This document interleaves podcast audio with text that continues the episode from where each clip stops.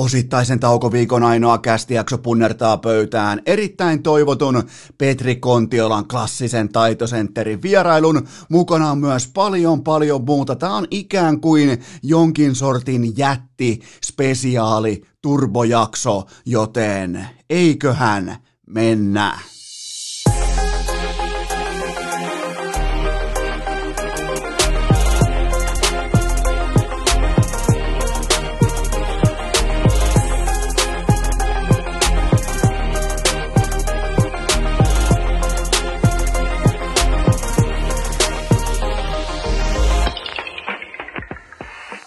Tervetuloa te kaikki mitä rakkahimmat kummikuuntelijat jälleen kerran pienimuotoisen tauon jälkeen urheilukästin mukaan on torstai 22. päivä lokakuuta ja Ää, täytyy myöntää heti tähän kärkeen, että kun mä julkaisin teille melko tavalla synkän profetian siitä, että mitä tapahtuu, kun urheilukästin load managementti alkaa, tapahtuu välittömästi jotakin jättimäistä. Jokin shokki uutis aalto pyyhkäisee koko suomalaisen urheilukentän yli. Ja tämä on oikeastaan, tämä on nyt se hetki, tämä on se sekunti, mitä mä kaihdoin, mitä mä väistin, mitä mä niin pelkäsin, koska me ollaan tultu viimeiseen tiimaan sen osalta, että tämä profetia piti paikkansa, koska ensin Team Sofian ero Välittömästi kun urheilukäst painaa punaisen nappulan takaisin vihreäksi, mennään tauolle tuottaja Kopen kanssa pihalle,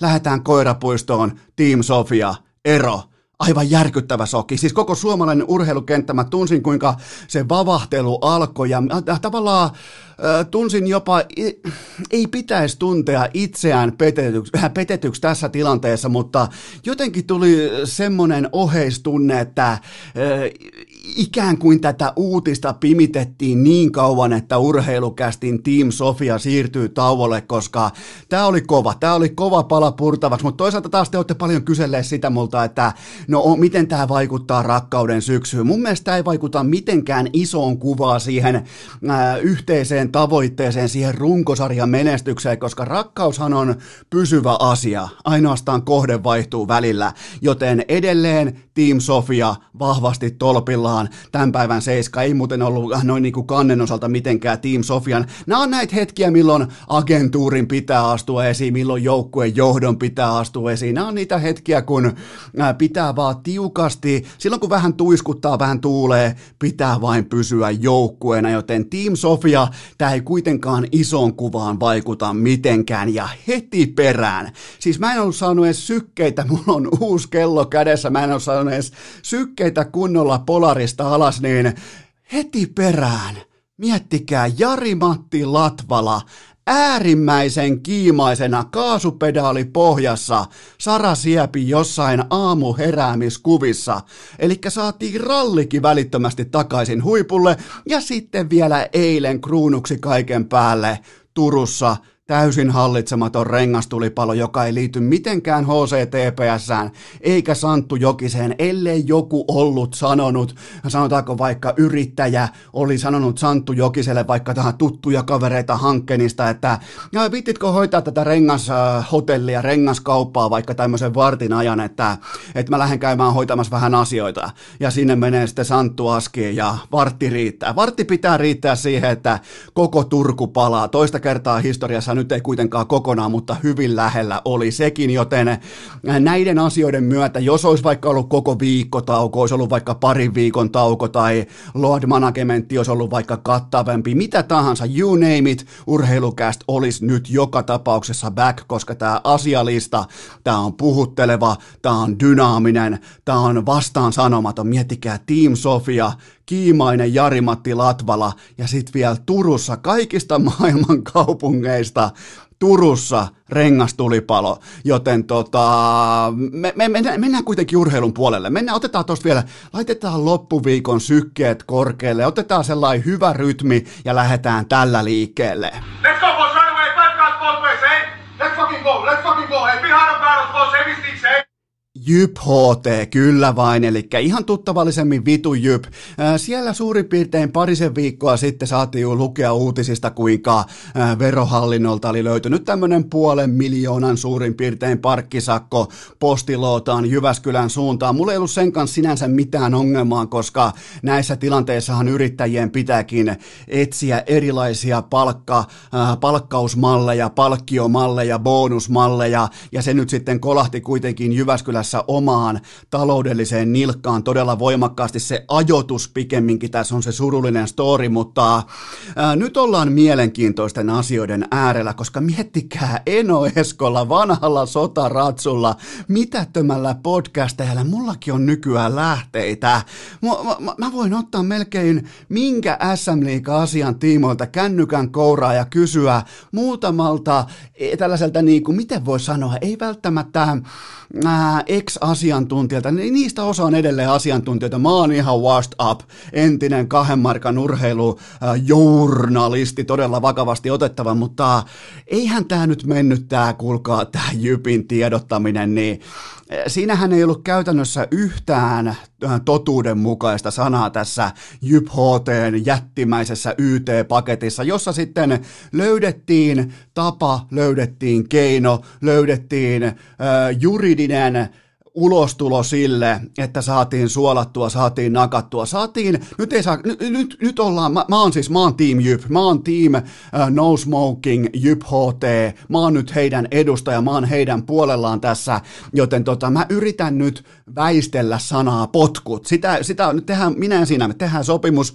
nyt ei saa käyttää termiä potkut, koska se olisi tässä tilanteessa lain vastainen, joten puhutaan jostain, puhutaan vaikka lomautuksesta, joten uh, lakikirja mahdollistaa tällä hetkellä tällaisia mystisiä lomautuksia ja ihan täysin poikkeuksellisia mm, toimintamalleja SM-liigassa ja Pekka Tirkkonen oli näköjään nyt sitten ensimmäinen päävalmentaja, joka sai, ei, ei missään nimessä kenkää, vaan sai lomautuksen osakseen. Ja tähän johtuu ihan puhtaasti siitä, että urheilullinen menestys ei ole ollut riittävän hyvää, joukkueessa ei ole hyvä hengittää, joukkueen valmennus ja pelaajat ei ole samalla sivulla. Ja ennen kaikkea Pekka Tirkkonen ei ole GM Mikko Viitasen oikea valinta. Kerrotaan se tosiasia, että omistajat palkkaa urheilu urheilujohtajan, urheilujohtaja palkkaa itselleen päävalmentajan, ja siinä on se kaiken A ja O, kun lähdetään liikkeelle. Toi on se lyöntijärjestys. Omistus, urheilujohtaja, päävalmentaja. Meet vaikka NFL, meet NHL, meet mihin tahansa.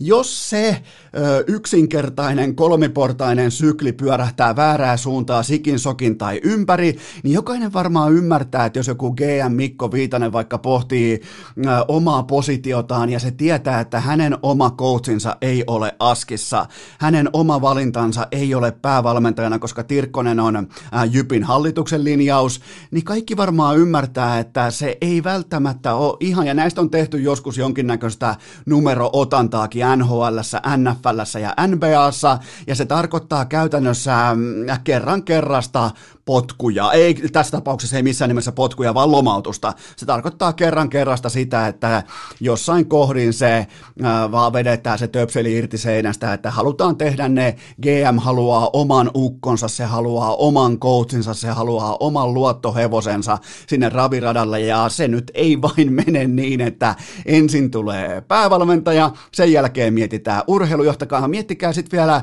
niin kuin absoluuttisen perversissä kuvastossa, niin sitten vielä urheilujohtaja palkkaisi seuralle omistajat. Se on siis ihan yhtä päinvastainen tilanne. Joten nyt piti keksiä vaan tapa, millä saadaan Pekka Tirkkonen ulos. Siinä lähti muita kiukkuja, mutta pysytään kuitenkin päävalmentajassa, koska tämä oli mielenkiintoinen vallankaappaus niiltä osin, että GM Viitanen pääsi lakikirjan nojalla Tirkkosesta lomautuksen voimin eroon, kun taas hän sai oman miehensä, miettikää, Heinola is back, nimittäin Jukka Varmanen on nyt sitten Jypin, ei missään nimessä päävalmentaja, vaan nimenomaan apuvalmentaja, joka vastaa joukkueen valmentamisesta. Nyt on muuten, nyt on terminologia sitten pikkusen verran tärkeää, koska kun lomautetaan työntekijä, siihen samaan pestiin ei saa palkata ketään muuta, ei tietenkään, se kuuluu YT-lakiin se kuuluu työntekijän oikeuksiin, joten nyt Jukka Varmasen pitää olla Jypin päävalmentaja jo nyt, mutta kukaan ei saa kylillä, kukaan ei saa Jyväskylillä tai millään muillakaan kylillä puhua päävalmentajuudesta. Tämä että mä nautin. Tämä on niinku, nämä skenaariot on kuin piirretty urheilukästin olemassaoloa varten ja nyt sitten Heinola on voimakkaasti back, eli Heinolan oma poika Jukka Varmanen, mahtava herrasmies, loistava jääkiekkoajattelija ja jos mietitään tätä urheilukästin jaksoa, tässä on nimittäin nyt vieraan sitten Petri Kontiola, joka täyttää kaikki boksit liittyen klassiseen sentterismiin, niin kyllä Jukka Varmanen toki vaan leftin puolelta aikoinaan Hekin paidassa keskikaista numero 18, niin, niin Ihan siis silkkaa taito jääkiekkoa, mutta nyt on kuitenkin tärkeää muistaa, että ei saa puhua siitä, että Pekka Tirkkonen sai kenkää, ei missään nimessä saanut, hänet lomautettiin, ja on myös yhtä lailla tärkeää muistaa se, että Jukka Varmanen ei ole Jypin uusi päävalmentaja, vaan nimenomaan apuvalmentaja, joka valmennuttaa joukkuettaan kohti seuraavia haasteita, kunnes sitten lomautustauko loppuu päävalmi... Miettikään, tulkaa messiin. Kuvitelkaa nyt Herran Jumala, jos tähän ää, erikoiseen lakikirjaukseen nyt tulee sitten ensimmäinen ensimmäistä 2021 muutos. Miettikää, jos siihen tulee muutos ja yhtäkkiä onkin oikeutettua tai jopa pakollista ottaa lomautetut työntekijät takaisin laatikkoon, takaisin työpaikalle, takaisin hiekkalaatikolle, niin tuommoisen parin kuukauden tauon jälkeen tuo päävalmentaja, joka nyt ei kuitenkaan ihan mikään noviisi ole, Pekka Tirkkonen, kuitenkin hitusen verran, mm, hitusen verran laitettu toistoja sisään SM kartalla, niin, niin tuota, ei, ei tämä, tämä, te varmaan haistatte saman nuotion kuin minä.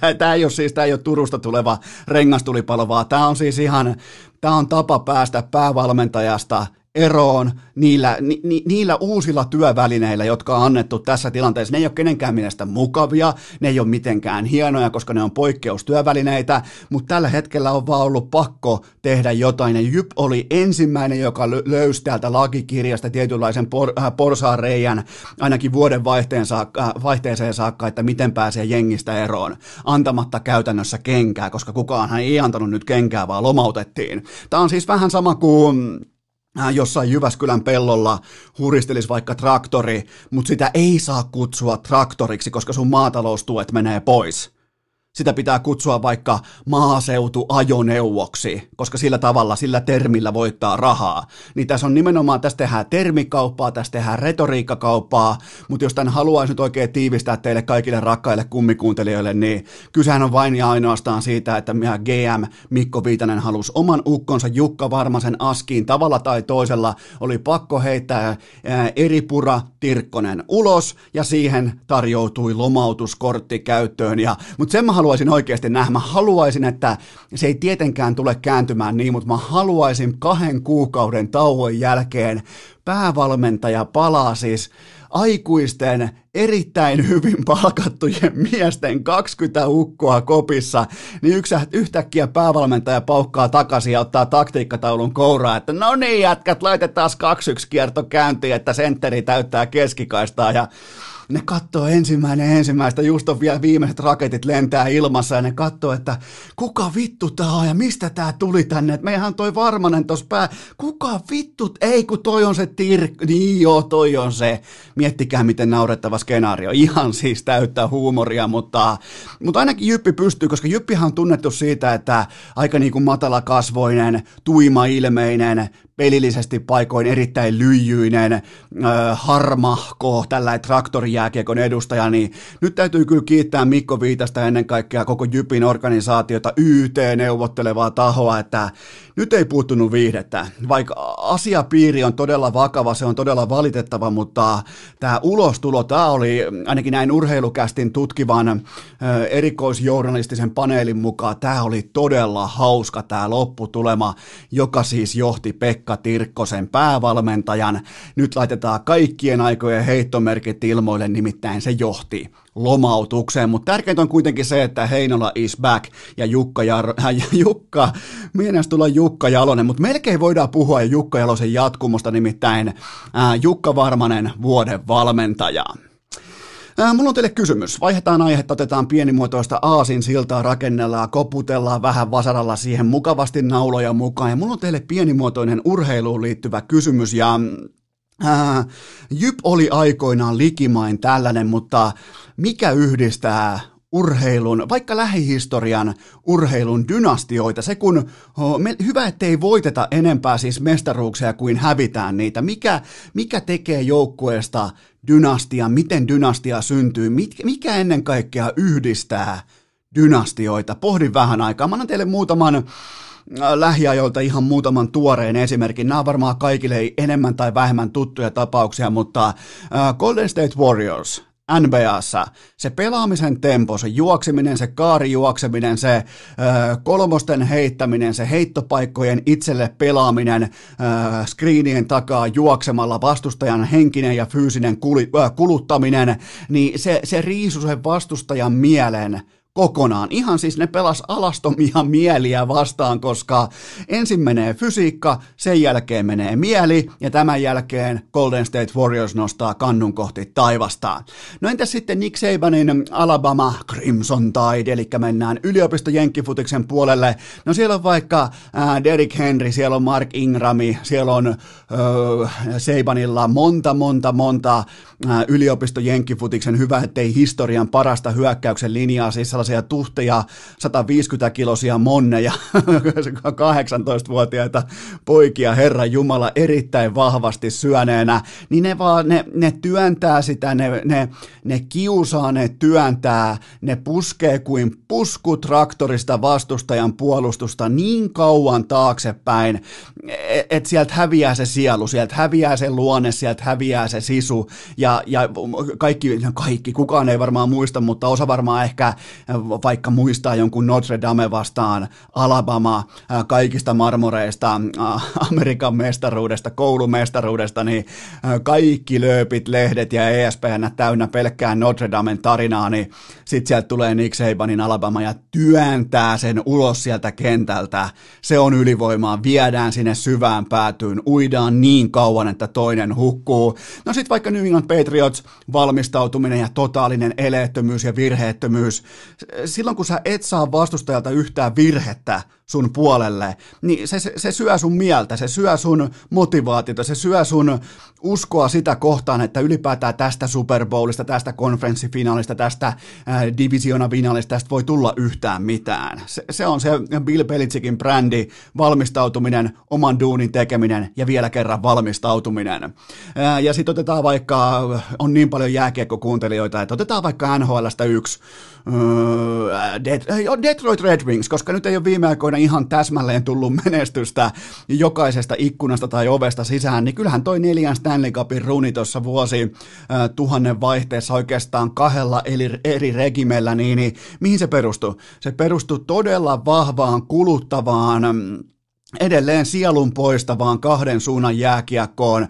siellä oli, oli tota Draperi, siellä oli Fedorovia, siellä oli siis siellä oli sen luokan tähtipelaajatyyppejä, Stevie Eisermanin kumppanit, jotka pelas nimenomaan tukahduttavasti kahteen suuntaan. Sen jälkeen Henrik Zetterberg, Niklas Lidströmi, Pavel Datsuk. Siellä koko ajan piettiin se balanssi kasassa ja vastustaja vaan kuristettiin pois niistä ottelusarjoista, finaalisarjoista ja UFC, UFC 254, ja tämä on ehdottomasti koko tämän viikon viikonlopun ehdoton main eventti. Se, ja nyt on ollut paljon lautasella, paljon aiheita, mutta kyllä tämä on se juttu, minkä takia lauantaina kello 21 Viaplaylta Habib Nurmagomedov vastaan Justin Cage, ja, ja tämä on nyt se iso titteliottelu, koska nyt me päässään, me, nythän me ei avata Viaplayta sen takia, että me nähtäis joku jättimäinen upsetti tai yllätys tai äh, Gagein takia takakäsi osuisi. Me, me, me, me,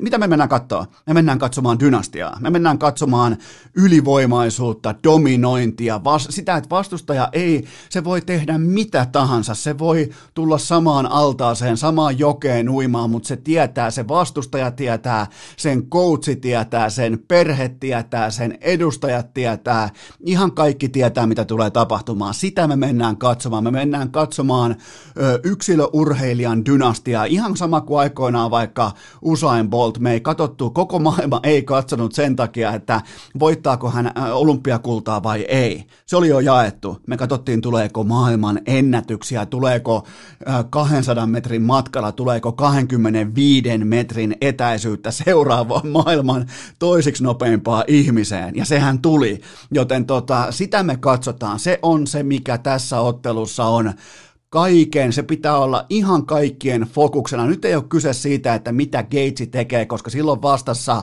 yksi kaikkien aikojen kovimmista kamppailurheilijoista, Habib Nurmagomedov, joka ui jääkylmässä jossain kaukasuksen joessa vastapalloa painaa, haastaa sitä jokea, vie sen joenkin sinne syvään kohtaan ja hukuttaa, ja kuristaa, jättää sen koko joen makaamaan sinne tavalla, miten joki makaa joessa. Ja juuri niin hyvä on Habib Nurmagomedov Komedov, joten 28-0, ja eikä se tavallaan niin kuin se voittaminen, ei se, että se käsi nousee aina jäähalli, areena kerrallaan kohti kattoa, vaan nimenomaan se, että kun se ei ole, niin kuin, se ei ole painia, se ei ole pelkkää maahan viemistä, se ei ole pelkkää päällä makaamista, vaan se on päin ja turpaa niin kauan kuin vastustajan sielu katoaa, äh, kun sisu katoaa, kun luonne katoaa. Se hakataan siis lyönti kyynärpää nyrkki kerrallaan, se hakataan se sielu ulos siitä vastustajasta. Se voi olla kuka tahansa, Poirier, McGregor, tuokaa kaikki, tuokaa Jokinen, tuokaa Puljärvi. Sielu on kadonnut 28 kertaa putkeen ilman minkään näköisiä erikoisjippoja, kuumaa, kylmää päivää, pöljää päivää, sitä kun kaikki onnistuu, sitä kun kaikki menee omaa laariin. Onko mikään mennyt vielä Habibilla omaa laariin? Onko mikään mennyt vielä niin, kuin niin sanotusti edes nappiin? Onko vielä mikään osoittanut, että on oman potentiaalin yläkäyrä on saavutettu? No mun mielestä ei ole, koska siellä ei ole mitään yläkäyrää, koska sinne mennään sinne häkkiin ja hakataan se vastustajan mielilommoille – se on siis se on jotain niin uskomattoman näköistä ja, ja tota, kyllähän tämä, me, me tullaan näkemään tässä, me tullaan eikä mun mielestä edes valitettavasti, me tullaan näkemään ää, tällainen dagestanilainen murskaklinikka joka ei siis missään nimessä, se on ehkä virheellistä todeta, että nyt vain painitaan tai viedään. Ei se ole painia, kun se vastustaja tuhotaan siellä. Ei, ei siinä haeta pelkkää kuristusta tai jonkinnäköistä lopetusta, vaan se lopetetaan se vastustajan mieli ennen kuin aletaan vasta hakemaan jonkinnäköistä leukaa tai kaulaa kohilleen sitten mahdollista kuristusta varten.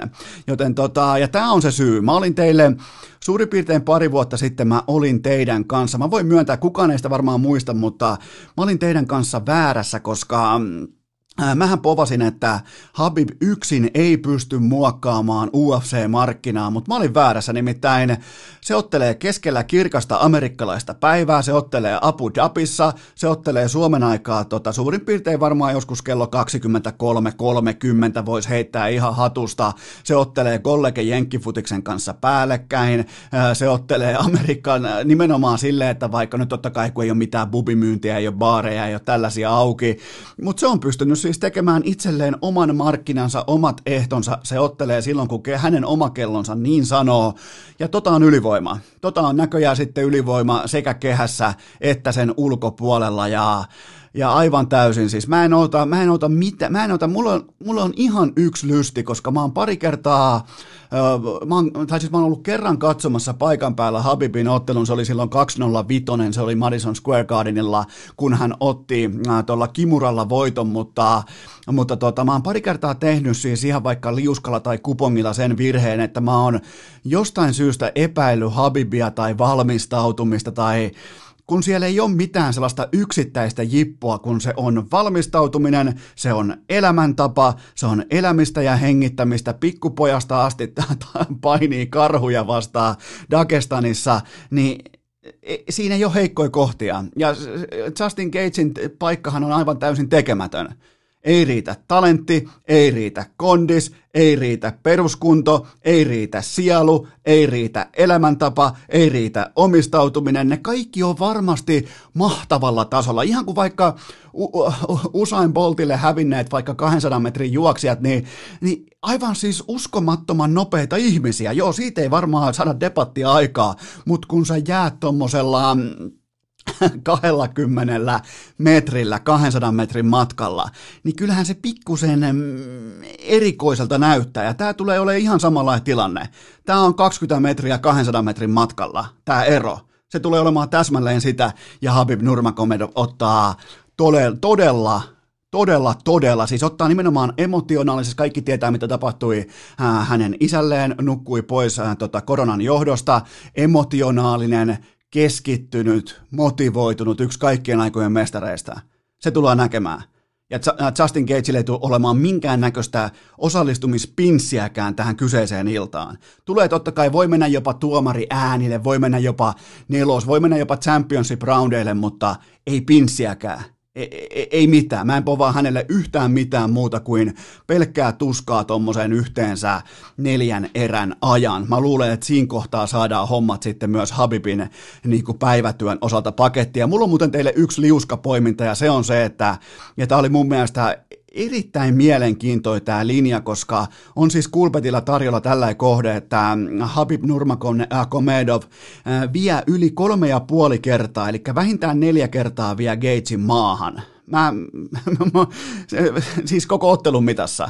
Se, sehän vie siis kerran kolmeen minuuttiin vastustajansa, ihan kenet tahansa, se no, parhaimmillaan 21 maahanvientiä, kaikkea tällaista, joten tota, kolme ja puoli, okei se voi loppua ekaan, se voi loppua tokaan, mutta kolme ja puoli, se on mun mielestä aika alhainen linja, koska toi dagestanilainen, toi, toi elämäntapa painia, toi elämäntapa hullu, toi e, e, elämäntapa vastavirtaan uija jääkylmässä vedessä, niin, niin kyllä se, se vie sitä jengiä sinne syvään päähän, se vie sinne syvimpään mereen ja hukuttaa sinne, joten se on mun liuskamerkintä tähän otteluun, joka on mun papereissa ihan täydellinen ylikävely, tai kahden loistavan, tai t- nyt tullaan, tämä on se hieno vaihe, kun tullaan näkemään mahtavan urheilijan, mahtavan joukkueen ja dynastian ero. Tämä on se tilanne. Tämä, tämä on tavallaan niin kuin just optimaalinen tilanne, että mitä se tulee olemaan. Ja muistakaa myös se, että ihan K18-tuoteinformaatio hengessä, että Kulpetilla on nyt tarjolla tästä päivästä eteenpäin sitten, tästä torstaista eteenpäin UFC-kilpailu. Sillä on nimenomaan muutama kysymys liittyen tähän todella, todella odotettuun viikonloppuiltaan, joten käykää vastailemassa, jos haluatte. Se on totta kai K18, mutta kaiken kaikkiaan ottakaa vähän niin kuin pyyhettä, ottakaa kylpytakkia mukaan, kun keräätte vaikka kaverit kasaa lauantai iltana kello 21 alkaen, koska se kylvetyksen määrä sitten pääottelussa, tämä on muuten muutenkin hieno kortti, mutta siinä pääottelussa se tulee olemaan todella rajaton se vesimäärä, mitä siihen kylpyammeeseen laitetaan, nimittäin Habib Nurmagomedov on yksi kaikkien aikojen yksilöurheilun dynastioista, ja se tulee myös näkymään meille lauantai-iltana. Urheilukääst! Yhtä uskottava kuin Arturin nyrkkeiluottelu isänsä vastaan!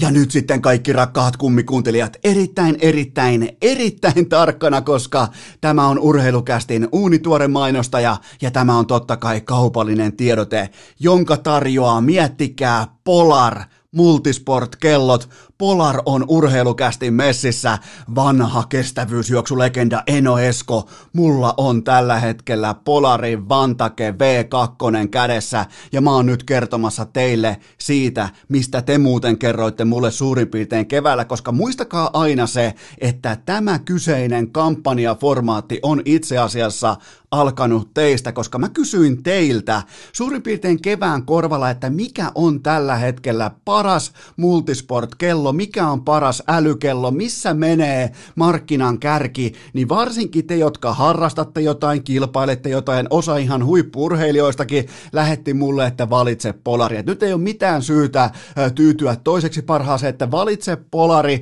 mä valitsin, ja se on ihan oikeasti, tämä ei ole mitään höpötystä tai ihan niinku kylmien tällaisten puolivillaisten lauseiden heittelyä, vaikka mä ymmärrän, tämä on mainososio, mutta on ihan kylmä fakta, että unenlaadun seuranta, elämänlaatu ja oman tavallaan ryhdin äh, valvonta se on parantunut aivan helvetisti tässä viimeisen suurin piirtein kuuden kuukauden aikana. Joten se ei ole mikään vitsi. Mä siihen asti oikeastaan suhtauduin näihin multisport-kelloihin, että no riittääkö akku, jaksaako latailla, mitä ongelmia tulee eteen ja onko ne luotettavia. Ja mulle ei ole mitään muuta kuin pelkkää hyvää sanottavaa Polarista. Ja mä oon myös äärimmäisen ylpeä siitä, että Polar lähtee urheilukästi messiin, koska normaalisti totta kai heillä on eturivin huippuurheilijoita. Enkä mä nyt välttämättä itseäni ihan siitä porukasta vielä valmis ole kuitenkaan pois heittää, mutta miettikää, ne on urheilukästissä ja ne puhuu nyt mun kautta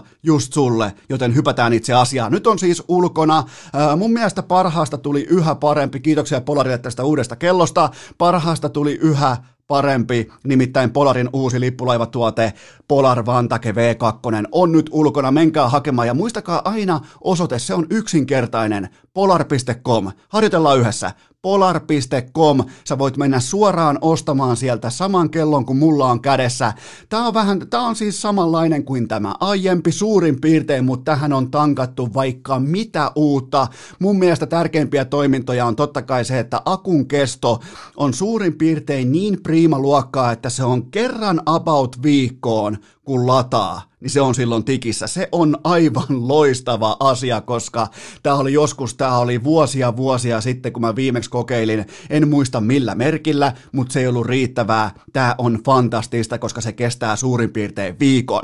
Rannesykemittaus ei tarvi laittaa, mä en oo, vaikka mä oon kestävyysurheilija, muistakaa Espoon rantakymppi alle neljää viiteen, niin mä en jaksa vetää sykevyötä rintaan kiinni. Mä, mä, mä, mä oon ulkona siitä, mä, mä, mä myönnän ihan suoraan, mä nostan käden pystyyn, mä on ulkona siitä, niin tässä on todella laadukas rannesykemittaus, unen seuranta, se on investointi elämänlaatuun. Muistakaa muutenkin, tämä kello ei ole mikään yksittäinen tiuku kädessä, vaan tämä on investointi on investointi elämän rytmiin ja tämä unen seuranta, tämä on ollut mulle todella, todella tärkeää, koska mä opin löytämään omasta nukkumisesta vaikka sen, että milloin mä laitan kännykän sivuun, milloin mä laitan vaikka valot pois, milloin mä laitan tiettyjä yksinkertaisia arkisia asioita tapahtumaa, niin se kello tavallaan bäkkää mun tuntemuksia siitä, että se ei siis kerro kaikkea absoluuttisesti, että okei Esko, nyt sinä nukuit näin, vaan omien tuntemusten, kokemusten peilaaminen sen kellon dataan, niin se on ollut mulle ihan täysin korvaamatonta viimeiset suurin piirtein mitä neljä, viisi kuukautta.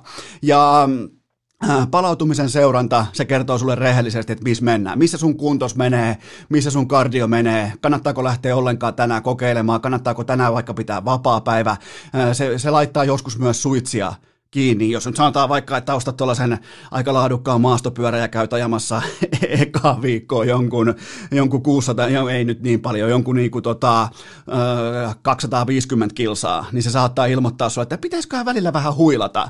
Joten tota, ja sitten tämä Polarin kellon, Vantake V2 ja Polar Flow, eli Polar Flow on se, mikä laitetaan kännykälle. Nyt mä lähdin vähän innostua tämän asian kanssa, mutta tehdään tästä ekasta mainossegmentistä nyt vähän pidempi sitten, niin ihan koska teitä aika monia on kiinnostanut mun kello, nimenomaan tämä Polari, nimenomaan se, että miten mä oon siihen syttynyt, niin tämä Polarin kellon ja Polar Flown liitto kännykällä, se on ihan optimaalinen. Se on siis uskomattoman helppo, se on tehokas käyttää, jopa mäkin osaan, miettikää, mulla on ATK-ajokortti jossain hyllyllä kuivumassa, ja mulle on ihan itsestään selvää, että miten Polar flow toimii. Joten siis se, se on kaikki kaikessa, että kaikki on yksinkertaista, luotettavaa, helppoa.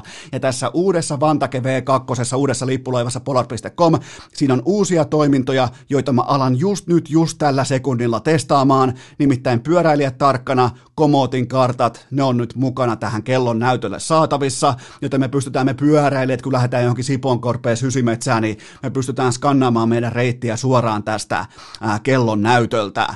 Äänentoiston hallinta toiminta, enää ei tarvi jostain maastopyörärepusta napata kännykkää esiin, että vaihanpa podcastia, vaikka kaikkihan tietää, että urheilukästiä, niitä on tuommoinen 247 yhdessä jonossa niitä jaksoja, mutta sä pystyt ää, hyppäämään vaikka jaksosta toiseen suoraan tämän kellon kautta. Ja sitten on mukana myös jalkojen palautumistesti. Mä alan tarvitsemaan sitä. Se on siis tällaiselle ää, eturivin kestävyysjuoksijalle ihan kaikki kaikessa. Musta tuntuu tällä hetkellä, että muutenkin mun jalat on ehkä jäämässä vähän jälkeen mun itseluottamuksesta.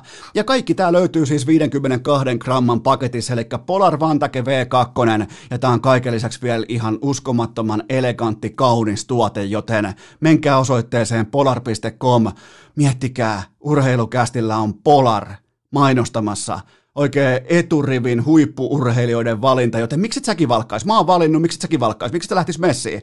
Joten laittakaa kuvia, kun teillä on uutta polaria, laittakaa, laittakaa vanhastakin kuvia, laittakaa jos teillä, näyttäkää minkälainen polarin kello teillä on, laittakaa mulle vaikka kuvia inboxiin, kun, on, kun se ilmoittaa teille aamulla vaikka erittäin hyvä. Niin tietää ja tietää, laittakaa mulle kuvia, jos teillä on joskus erittäin hyvä, niin mä voin olla teille virtuaalikateellinen suurin piirtein niin kuin seuraavat 10 minuuttia. Joten uusi lippulaivatuote Polarilla, Vantake V2, suosittelen todella voimakkaasti, aivan fantastinen tuote, Tän ei tarvi olla edes mainos. Tän, tän oikeastaan tämän segmentin ei tarvis olla edes mainos, koska tämä on kaikki ihan putipuhdasta elämänkokemusfaktaa, ja tämä kaikki löytyy osoitteesta polar.com. Urheilukääst! Sykkeet alas!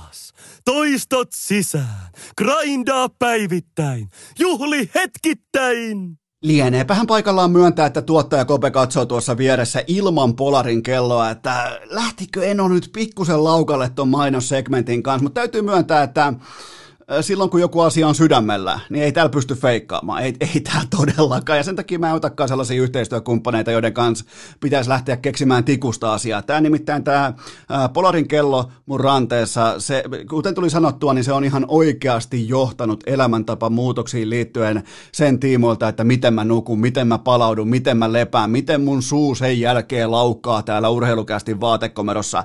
Ne kaikki, se koko ryijy on kudottavissa ehyeksi yhtenä yhtenäiseksi, kun sulla on dataa tallessa, joten mä oon, mä oon siis ihan oikeasti niin kuin urheilussa kaikessa, joukkueurheilussa se data on valtia, tieto on valtia, tietoisuus on valtia, joten tota, siitä syystä menköön nyt on yhden kerran hitusen verran ylimittaisena toi mainossegmentti ulos, mutta tää on mun urheilukästi, tehkää itse, tehkää itse lyhyempiä segmenttejä, tota, mulla on tähän, mulla on myös tähän varaa, mä oon nyt siinä positiossa, mutta kaikki varmaan ymmärtää sen, että nyt kun on ollut suurin piirtein viikon tauko ja oltu Lord Managementilla kuin Kawhi Leonard konsanaan, niin ää, tuottaja Kopen legendaarinen kysymysreppu. Se on tällä hetkellä jopa vähän niin kuin kysymyksiä lojuu tuossa pitkin urheilukästi vaatekomeron lattiaa, joten aletaan nappaamaan kysymyksiä ja vastauksia ää, Lavetille ja Äh, tässä on kaiken maailman lajeja yhdessä kauniissa pinossa, ilman taukoja, ilman mitään. Ota epämukava asento, koska näitä kaikkia ei pysty käsittelemään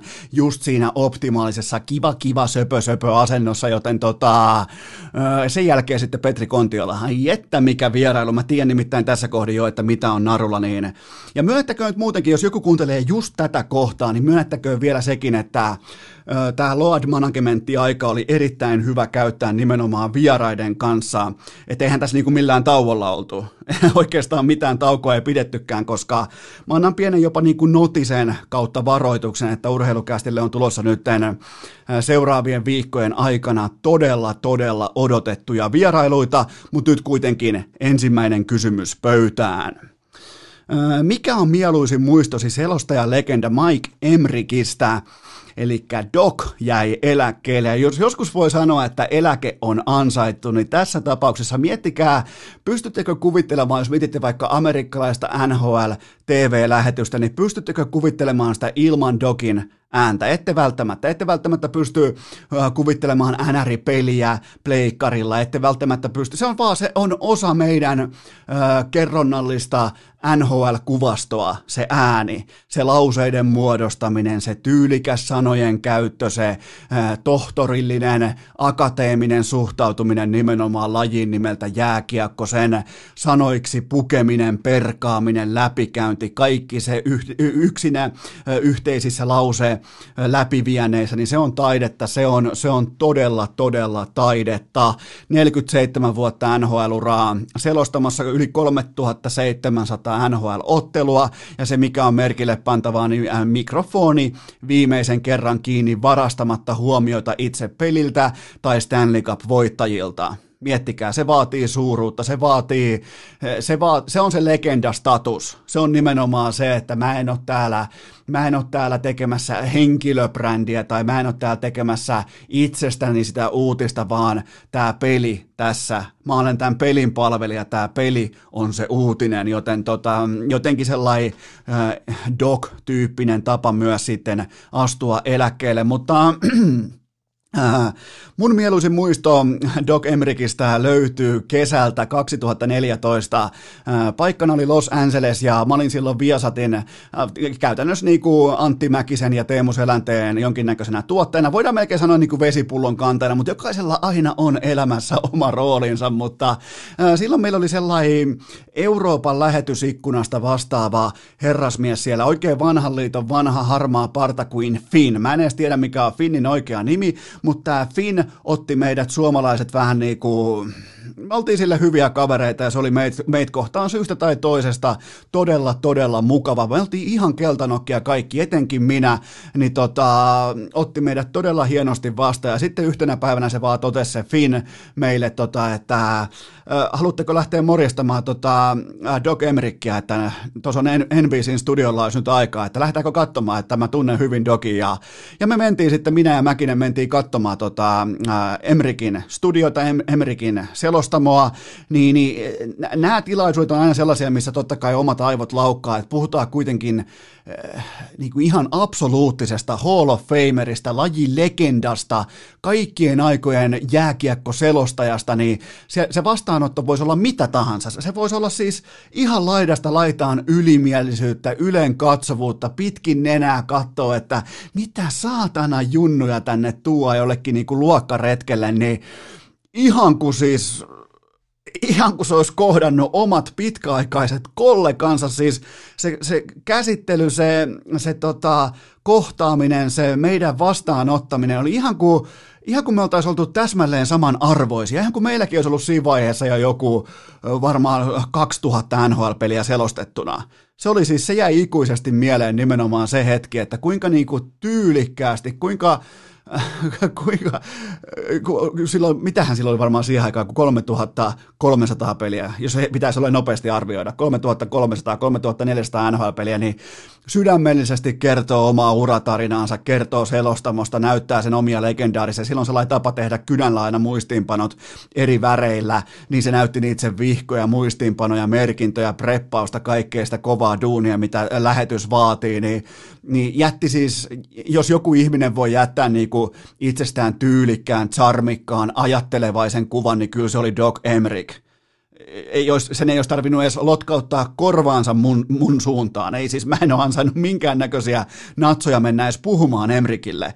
Joten se otti niinku todella tyylikkäästi ja arvokkaasti meidät vastaan ja kertoi niinku, se oli siis se oli hieno hetki. Te varmaan tiedätte sen, teillä on varmaan joskus tullut tällä, että joku niinku teitä ylempi ihminen ottaa teidät tyylikkäästi vastaan, niin se oli ehdottomasti yksi sellainen hetki ja, ja sain siitä sitten vielä napattua Mäkisestä Mäkisestä ja Emrikistä yhteiskuva, ja se on, käsittääkseni taitaa olla Mäkisellä seinällä se kyseinen kuva edelleen hänen kotonaan, joten tota, kaiken kaikkiaan tosi hieno tapaaminen, ja, ja täytyy, niin kuin, nämä on sellaisia hetkiä, mitkä vaan jää, siis miettikää, ensi tapaaminen, ensi kohtaaminen, Emrikille se tilanne ei merkitse välttämättä, ei tietenkään merkitse yhtään mitään, mutta täytyy sanoa, että jos mä vielä kuusi vuotta myöhemminkin muistan nimenomaan ja muistelen lämmöllä Emrikkiä sen pohjalta, en ainoastaan NHL, selostaja vaan, selostajana, vaan nimenomaan niin kuin esikuvana, miten legenda kantaa itsensä, niin, koska siellä oli sama aikaa vaikka Don Cherry, joka ei puhunut kellekään, edes selänteelle. Ei, ei, ei siis, siis, ei kellekään tuhahtanutkaan. Käveli sellainen, ihan kuin se ei niin kuin liikuttanut edes jalkoja, se liukui niin kuin South Parkin Jeesus eteenpäin. Joten tota, Ihan, ihan siis mahtava herrasmies ja kaikkien aikojen NHL-selostaja. Yksi kaikkien aikojen suurimmista urheiluselostajista myös. Siitä ei ole kahta sanaa, mutta tota, äh, NHL ei ole sama. Se, se on ihan kylmä fakta, että NHLn tarinan kerronnallinen verbaliikka ei ole enää sama. Se ei ole tästä päivästä lukien enää sama, mutta tota, ihan siis mahtava, mahtava ihminen, mahtava, y, siis yksi kaikkien aikojen jääkiekon suurimmista. Seuraava kysymys. Jokerit 0-4 tappioasemasta 5-4 voittoon. Mistä tämä kertoo? Joo, tämä oli mielenkiintoinen ottelu, mutta tota, tämä kertoo mulle isomman kuvan tarinan siitä, että Jokerit on mestariluokkaa. Se ei purista kaikkiaan pöytää jossain Kasakstanissa tai se ei tyhjennä koko hihansa jossain äh, 7000 kilometrin päässä jossain Habarovskissa, vaan 45 minuuttia vierasmatsi perseilyä kuivavia, ei se ei aina lähde. Se ei siis se ei tähtiporukoilla Kansas City Chiefs kumppanit, niin ei se aina lähde ja tuollain 15 minuuttia intensiivityötä se joskus riittää. Ja Brian O'Neill tuommoiseen 18 minuutin aikajanaan 0 plus 4, siis tällaisia niin kuin johtavien pelaajien esimarsseja silloin, kun pitää vaan todeta jätkille, että aletaan pelaamaan. Ja Jokerilla on tällä hetkellä chanssi painaa nappulaa, mä tykkään sitä. Se on aina mestariluokan merkki, kun pystyy painamaan nappulaa, pystyy lopettamaan off-iltansa, off-päivänsä ja painavaa sitä vihreitä nappulaa, että okei, laitetaan vähän toistoa sisään, laitetaan vähän pitkiä klapeja uuni ja voitetaan tämä matsi ja niin ne myös teki. Ja mulla on tähän myös taustaskenaario, että kyllä toi Saku Mäenalasen Instagram-story, jossa tämä lepakko oli vessan pöntössä päivystämässä siellä Kasakstanissa, niin voi olla myös mahdollista, että tämä niin nimenomaan korona-aikana, pandemia-aikana tämä lepakko jähmetti koko jokereiden joukkueen. Se jää vielä nähtäväksi. Hienosti myös Mäenalainen tiesi, että kyseessä on Batman.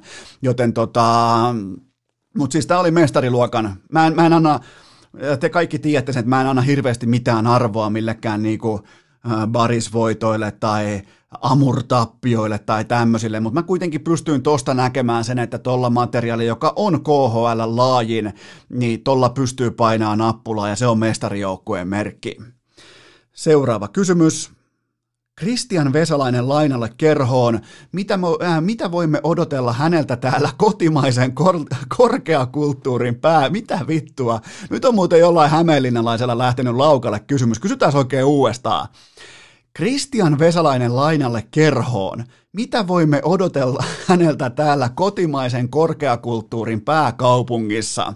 Aika rohkea kysymyksen asettelu, mutta ei kuitenkaan lähetä, äh, lähetä niinku Äh, sivuraiteille pohtimaan sinne Vanajanlinnan puolelle tällaista, tota, tai ei lähdetä pohtimaan sitä korkeakulttuurikysymystä, vaan pysytään Kristian Vesalaisessa, jonka pelaamisen taso on tällä hetkellä ikään kuin alakulttuurisuhdanteessa, mutta tämä voi kylmästi jakaa, eikä liity sinällään tämän päivän vieraaseen, enkä halua siis tehdä mitään jakoja sen puolesta tai vastaan, että mitä mieltä olen vielä Vesalaisesta liittyen kerhopaitaan, mutta tämä voi nyt jo jakaa kylmästi kahtia, se joko pelaa Kontiolan laidalla tai sitten se ei pelaa. Ja tämä Kontiolan rinnalla pelaaminen tulee määrittelemään myös hänen henkilökohtaisen tuloksensa. Se on, se on erittäin yksinkertaista, nimittäin 36-vuotiaalla Kontiolalla silloin edelleen korvaamaton kyky tehdä joukkuetovereistaan parempia. Se on kylmä fakta, se ei ole mikään mielipide, se, se ei ole mikään sellainen, että uu, Konna vierana tänään, vaan se on ihan kylmä fakta, että Konnan syöttövalikoimalla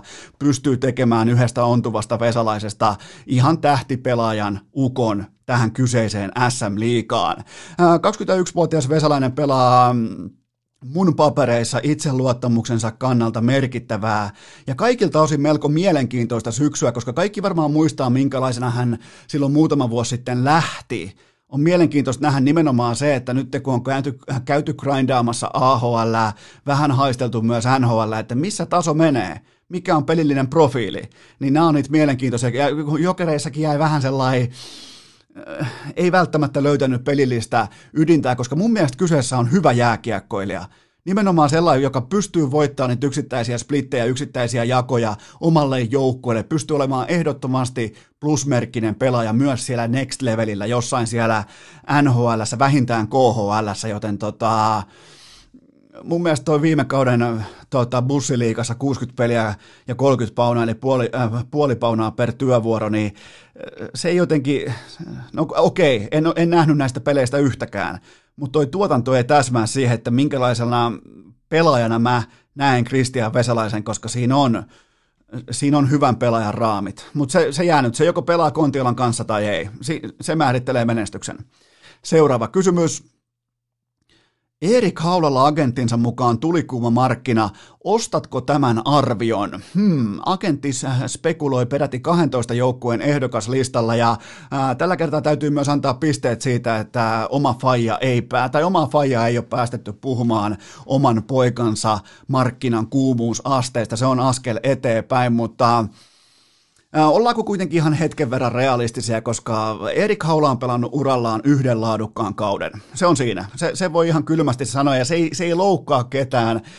Se, se ei ole kritiikkiä kenenkään suuntaan, vaan se on kylmä NHL-mittaristolla todennettu fakta, että sillä on yksi laadukas, hyvä kausi Vegas Golden Knightsissa. Se oli todella hyvä kausi, se oli siis todella vaarallinen. Se, mikä siinä totta kai vähän vääristi, vääristi koko markkinaa, niin se laittoi tuommoisen 17 pinnaa sen laukauksista sisään mutta joskus se onni ansaitaan, joskus se, joskus se on otettavissa ja hän myös sen otti. Öö, mä, mä, nostan, mä nostan hänen agentuurille lippalakkiani, mikäli ne kykenee nyt sitten edelleen rahastamaan tällä kolme vuotta vanhalla näytekirjalla. Se on siis nämä nykypäivän mittavat loukkaantumishuolet, kaikki nämä valitettavat, on ollut tradeja, tradespekulaatioita, myyntejä, vähän dumppauksia ja kaikkea tätä, niin, niin tota, mä ihmettelen, jos markkina on oikeasti edes puoli puolikuuma. Jees sellainen niin kuin ruotsalainen 55-asteinen sauna. Joten tota, ehdottomasti profiililtaan tuommoinen kakkos-kolmosketjun NHL-pelaaja, mutta se kuitenkin se, se on valitettavaa, että se best ability, se on edelleen se availability. Se, se on kolme kautta putkeen fysiohuoneessa ja siitä ei makseta. Se, se on NFL, NBA, NHL, niin se on kylmä markkina. Se, se on, jos sä oot fysiohuoneessa, sulle ei makseta, ellei sä ole koko lajin öö, hyvä, ettei muutoksen tekevä supertähti, tyyppiluokkaa Steven Stamkos tai kumppanit. Joten tota, mä povaan 29-vuotiaalle öö, rajoittamattomalle vapaalle agentille melko lailla lopulta maltillista sekä tarjontaa, että mä luulen, että hän joutuu myös sopimuksen merkeissä ainakin kertaalleen vuosilukujen niin kuin osalta joutuu todentamaan vielä itsensä tasonsa, sen, että hän pystyy pelaamaan NHL kokonaisia työsuorituskausia. Seuraava kysymys. Näetkö Lukon Vili Saarijärvessä NHL-pakin? Totta kai, ehdottomasti näen NHL-pakin ja liikan parhaan joukkueen paras pelaaja 22 minuutin peliajalla iltaa kohde ja todella, todella nälkäinen, halukas, jopa vähän niin kuin J.M. Latvala-tyyppinen kiimainen maila ja samalla myös ei nimenomaan jääkiekkomaila. Nyt ei, nyt ei puhuta niin kuin J.M.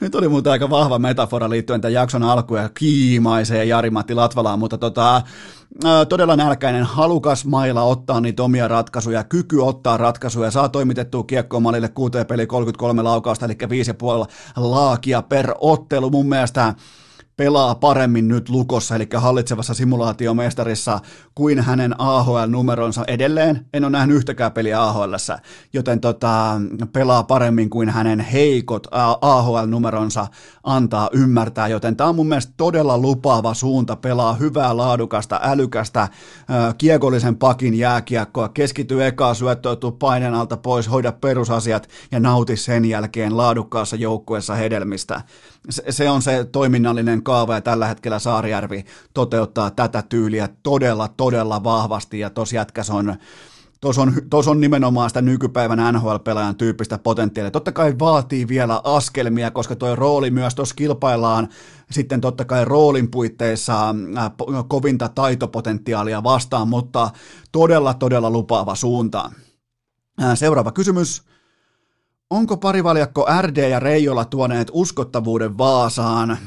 Vaasa ja uskottavuus, aika mielenkiintoinen yhdistelmä, mutta tota, niin kuin Klamydian kappaleessakin sanotaan, että vaasalaiset on homeperseitä, mutta onhan tämä nyt tämä kolmen vierasmatsin nollaputki, koska kotona ei voi pelata, niin onhan tämä putki Reijolalle nyt jotain aivan täysin ainutkertaista. Tämä on, hie- mä, mä, tavallaan niin kuin, vaikka mä, mä en tykkää lyijyjääkiekosta, mutta onhan se jotain eroottista, kun RDn porukka Jonne Virtanen kultakypärässä voittaa matseja 1-0, 1-0 ja 3-0. Se, se, siinä on sitä jotain, se on kuin puhuisi jostain keskeytetyistä tennisotteluista, niin tota, annetaan tämä, koska ei tule ihan hirveästi joka päivä, joka jaksossa, ei tule ihan hirveästi ylistettyä vaasalaisten pelaamista, niin menkö tämän kerran RD-jääkiekko is back. Seuraava kysymys. IFK on A-junnuissa 14-vuotias maalivahti. Onko mitään järkeä heittää lasta nuorten aikuisten sekaan?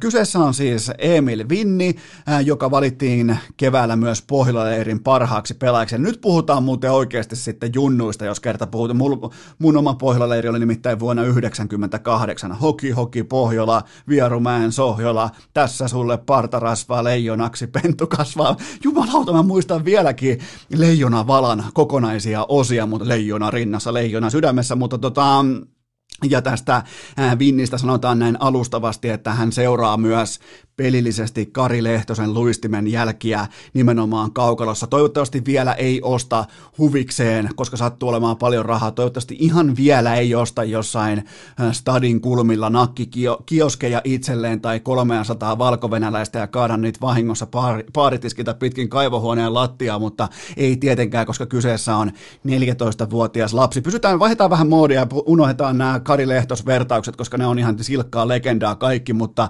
puhutaan nyt tästä tästä lapsesta nimeltään Emil Vinni. Ja tämähän on tietenkin totta kai tästä tilanteesta on aikuisten käsissä, että ensin totta kai vanhemmat, sen jälkeen seurajohto, siinä on valmennus. Ja mä itse totean, mä tyydyn toteamaan, että mä oon jääkiekossa – ää, todella usein samalla sivulla kuin IFK-legenda Kimmo Kuhta, joka on myös tämän joukkueen päävalmentaja.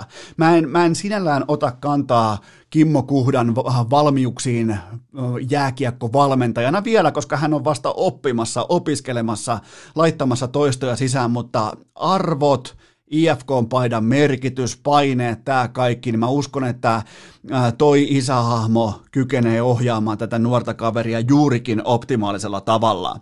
Joten tota, ei, ei tässä ole mitään ongelmaa. Ja varsinkin kun puhutaan yksilöurheilijasta joukkueurheilun sisällä, niin, niin tota se arki on. Jos sä oot Kari Lehtos-tyyppinen huippumaalivahti, niin ei se sun ikänumeros ei voi olla se rajoittava tekijä, koska se tulee olemaan nyt ajunnut, kohta se on edustus, sen jälkeen se on NHL drafti, U18-kisat, kaksikymppiset, kaikki tämä, ja jos on oikeasti kärppälehtos äh, tuotannollista tasoa, niin, niin aina silmätikkuna, aina paineiden alla, ja siihen on hyvä totuttautua nyt IFK-paidassa, joka edelleen myös A-junnuissa merkitsee jotain. Mutta, mutta, mutta, mutta, Eno Eskolla on yksi mutta tähän, ja mä kävin vähän tutustumassa ja skauttaamassa nyt sitten IFKn kolleja, eli A-junnuja, ja, ja tuota, heillä, on, heillä on sitten totta kai, heillä on niin kuin toisin kuin meillä oli ikinä aikoinaan, mutta heillä on todella hienot omat seuran kollien kotisivut. Siellä on yhteensä 29 pelaajan kuva, eli puhutaan näistä A-junnuista, nuorista kavereista, niin miettikää, 29 pelaajaa, päävalmentajana Kimmo Kuhta, näistä pelaajista – 29 oli Herran Jumala keskijakaus ala Anton Lundell, siis osalla on vähän pörröä, osalla on jonkinnäköistä tota, kevennystä ja tuuhennusta, kaikilla silti jonkin sortin sählytukka pykälässä Helsingin IFK, vieraspelimatkojen pukupakko, A-junnut ja kaikilla on polkkatukka. Missä on kuhtalainen arkikuri? Missä on, kuht, missä on Kimmo Kuhta-tyyppinen, ää, erittäin tällainen niin kuin jopa preussilainen hiuskuri, ei vapauksia, ei eri vastuita, kaikille sama tukka, eihän tuo Herran Jumala keskijakaus, IFK ja keskijakaus. Mi- mihin ollaan tultu ja mitä helvettiä TPS tekee A-junnujen sarjakärjessä? Siinä on toinen kysymys. Mä, mä oon siis, mä, mä, mä oon jotenkin, mutta jo, jo, meillä, meillä aikoinaan sentään leikattiin kaik, osa porukasta junnut varsinkin kaljuksi, oliko se B-junnuis vai A-junnuis. 29 pelaajaa kaikilla keskijakaus. Tai sitten toi, toi on joku provokaatio. Ne, on, ne, tie, ne tietää, tämä voi olla myös asetettu ansa HIFK A-junnuilta. Ehkä ne tietää, että Eno Esko on skauttaamassa heidän pelaajia ja miettimässä, että ketkä vois päästä vaikka edustukseen, koska kohta muuten loppuu edustuksestakin pelaajat. Niin siellä on kohta Emil Vinni kulkaa maalissa ihan korkeallakin. Se on kohta kuuluu vaan, että... Huomenna ollaan Norikso. Silloin on, muuten, silloin on muuten sitten 14-vuotiaalla veskarilla. Silloin pitää kiirettä, kun se laitetaan pikkaraisen suksiboksi ja vie Norrikselle sitten tosi nämä, tota, aikuisten pelien tai niin kuin edustuksen pelin merkeissä. Mutta toi keskijakausten määrä, Se on tällä hetkellä, se on huolestuttavaa. Se on ainoa huolestuttava, mutta mun täytyy ottaa seurantaa tämä Emil Vinni, koska kaikki, jotka ymmärtää maalivahti pelaamisesta, toteaa, että kyseessä on niinku ihan real deal, eli ihan huippu, huippu, megatalentti. Mutta muistakaa aina, että Pohjola-leirin menestys siellä, siellä voi pärjätä seppäsetkin, joten tota, se, ei, se, ei niinku, se ei sinällään merkitse mitään, mutta kyllä nämä niinku parhaat pelaajat ja parhaat maalivahdit ja nämä, niin kyllä ne on keskimäärin aika hyviä sitten, mutta jäädään kuitenkin seuraamaan, että miten tämän nuoren kaverin kehitys jatkuu. Seuraava kysymys ja lajin vaihto. Äh, uskotko, että jalkapallon suurseurat perustavat oman superliikansa? Ei tämä sinällään tämä ei vaadi uskoa tai korkeampia voimia, koska totta kai urheilu ymmärtää, kenellä se valta lopulta on, ja äh, suurseurat on jo varmaan pitkän tovin ihmetelleet, että miten UEFA voi ottaa niin paljon ja antaa niin vähän, miten se voi itse, miten se kattojärjestö voi niin pulleasti vuodesta toiseen. Ja nyt, kun, nyt tässä niin kuin ikään kuin palautetaan sitten valta kansalle ja tällä 18 joukkueen superliiga, se kuulostaa täsmälleen oikealta joukkueen määrältä, koska se, se on sitten, se on pelkkää laatua joka ikinen pelipäivä. Se on tähdet vastaan tähdet. Se on, se on NFL. Se on, se on siis se on NFLn playerit, se on NHLn playerit. Se on siis parhaat vastaan parhaat koko ajan. Ja tokihan siinä on sellainen pikku kommervenkki, että tällä ei systeemi tappaa sitten kaikki tämänhetkiset kärkiliikat. Mutta toisaalta taas, jos ollaan ihan rehellisiä, niin jalkapallo on kiristänyt oman hirttosilmukkansa jo ajat sitten, koska ne on ottanut niin paljon kuumaa ilmaa sisään tuohon bisnekseen, että sinä päivänä, kun se öljylähde on tyhjä tai kaasuputki ei tuotakaan loputonta kaasumäärää, niin tota, se, se päivä tulee olemaan jalkapallon kannalta erittäin mielenkiintoinen. Tuohon lajiin pitäisi äkkiä saada sekä siirtokorvauskatto että palkkakatto. Seuraava kysymys. Mikä oli Mestarien liikan peliviikon suurin oppi? No kyllähän se oli lopulta se, että onneksi, koskaan ei pidä olla tyytyväinen tai iloinen, jos on loukkaantumista tai terveyshuolia joukkueella, mutta onneksi kuitenkin Saktar Donetskilla oli kymmenen pelaajaa sivussa, koska muussa tapauksessa nämä puoliaika lukemat Real Madridia vastaan, ne olisi ollut aika lailla rumat että nythän ne oli vain Saktarille vieraskentällä, ne oli 3-0, mutta herra Jumala, jos niillä olisi ollut ää, aikuiset pelaajat, kaikki kärkipelaajat mukana, kaikki parhaat pelaajat mukana, eikä olisi joutunut vetämään vanhemmilla C-junnuilla, niin, niin tota, Ai että muuten Eno Eskon kyyninen vanha Real-viha pääsi vielä pintaa tuossa ottelun loppusekunneilla, kun Realin 3-3 maali hylättiin. Mä niinku tunsin aitoa iloa Mä kannustin siis hylkäystä, mä kannustin, että oliko se Visius vai kuka siellä oli siellä maali edustalla. Mä toivoin, että se tekee jonkunnäköisen hämäävän liikkeen sille veskarille ja tekihän se ja maali hylättiin. Ai että teki hyvä, ei ollut penniäkään kiinni, mutta silti mä hymyilin. Mutta äh, kyllähän toi niinku kotimaisittain viikon kohokohta oli totta kai Tuomas Virkkusen äh, selostushetki, kun hän totesi nyt sitten keskiviikon ottelussa Bayern München vastaan Atletico Madrid, että äh, sitaatti meni näin. Leroy Sane siellä ottamassa ilmeisesti Instagram-kuvia itsestään, mitä Sara Safak voi sitten käyttää, jos ei muuta keksi, joten missään somessa vaikuttamaton Tuomas Virkkunen jälleen kerran asioiden ytimessä, ties jälleen mitä kansa puhuu kaduilla, joten tota, kyllä Virkkunen edelleen goat, ihan siis ehdoton goat, ja tota, on muuten Safakilta tulossa loppuviikosta biisi ulos, sitä, sitä ei ole vielä, sana ei ole ulkona, että julkaiseeko oman biisinsä vai jonkun muun ihmisen biisi, mutta joka tapauksessa Sara on tällä hetkellä liekissä, eli someuskottavuus meni, ajokortti meni, mutta biisi on tulossa, kukaan ei vielä tiedä, että kenen biisi. Seuraava kysymys. Mitä mieltä olet Cristiano Ronaldon uudesta hiustyylistä? No siis Ronaldon reisilihaksen kokoisella peukulla jatkoon, ja tos on muuten teille nyt sitten mallia siellä HIFK ajunnoissa, saatanan paadeltukat. Siinä on, tos on ryhtiä, tos on tyyliä, tos on, tos on pelivalmiutta, ja tota, mä nostan ekaa kertaa ihan sellaisen pienen, tiettekö, sellaisen äh, tota, kunnallispoliittisen äh, viirin kokoisen pikkuviirin salkoon. Cristiano Ronaldo viiri nousee eka kertaa salko urheilukästi vaatekomerossa. Seuraava kysymys. Miten Seemoren Petri Pasanen on selviytynyt juontopestistään näin tuoreeltaan? Eihän toi ole mitään selviytymistä, vaan toi on tilan, ajan ja kokonaisuuden hallintaa. Ja mä uskon, että normikatsoja sinällään ei välttämättä näitä asioita pohdi, mutta toi siirtymä pelaajasta asiantuntijaksi ja nimenomaan asiantuntijasta koko shown johtajaksi, juontajaksi, hyvä ettei tuottajaksi, niin se on todella, todella kova työnäyte ammattitaidosta. Ja mulla on jonkinnäköinen man menossa Petri Pasaseen tällä hetkellä, koska toi vaatii ihan oikeasti mieletöntä talenttia, että sä pystyt juontamaan suoraa te- kuka tahansa voi, ja mulle, munkin kohdalla jengi tekee monesti virheitä tai vääriä olettamuksia, että no Esko, miksi sinä et mene juontamaan jotakin TV-ohjelmaa tai urheilustudiota, mutta ne on ihan eri tasolla. Mä, mä voin loistaa täällä tyhjässä vaatekomerossa, jossa tuottaja Kope on vieressä, mutta lyödään tohon vaikka 12 kohdevalaisinta suoraan osoittamassa naamatauluun, lyödään meikin hajua ilmaan, lyödään suora lähetys, lyödään odotukset, lyödään 1,7 miljoonaa katsojaa niin kuin jääkeikon studioissa joskus, niin mä, mä, mä, mä, oon, mä oon siis ihan studiojuontajien Magvan Amerikanin sillä hetkellä täynnä uhoa, tiedätkö, just ennen kuin tulee sinne, jumalauta, mä kiitän presidentit ja kaikki, ja sitten kun on kirkkaat valot, mä paskanan housuun. Joten tota, Petri Pasaselle todella, todella mittava hatun nosto. Ja jälleen kerran IFK on ajunnut. Huomatkaa hiustyyli Pasasella, erittäin asiallinen. Saatanan frisbee golf tukat siellä. Tää on, niinku, tää on nyt kipekuhta, jos kuuntelet. Laita homma järjestykseen. Seuraava kysymys. Miamiissa alkaa Tua Time. Mikä on kiiman taso?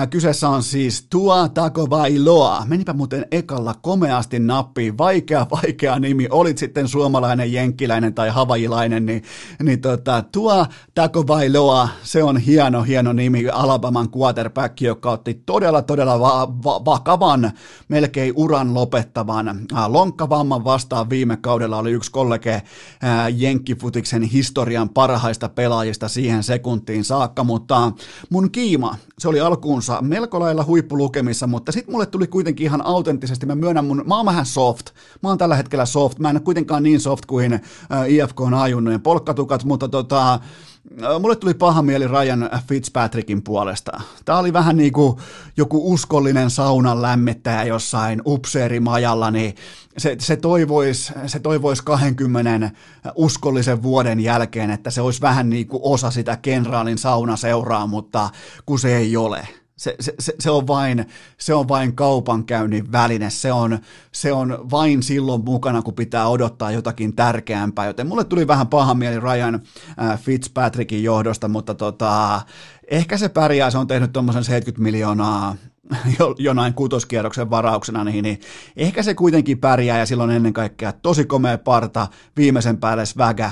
Ja se on tällä hetkellä, miettikää, se voi olla jopa trade-assetti.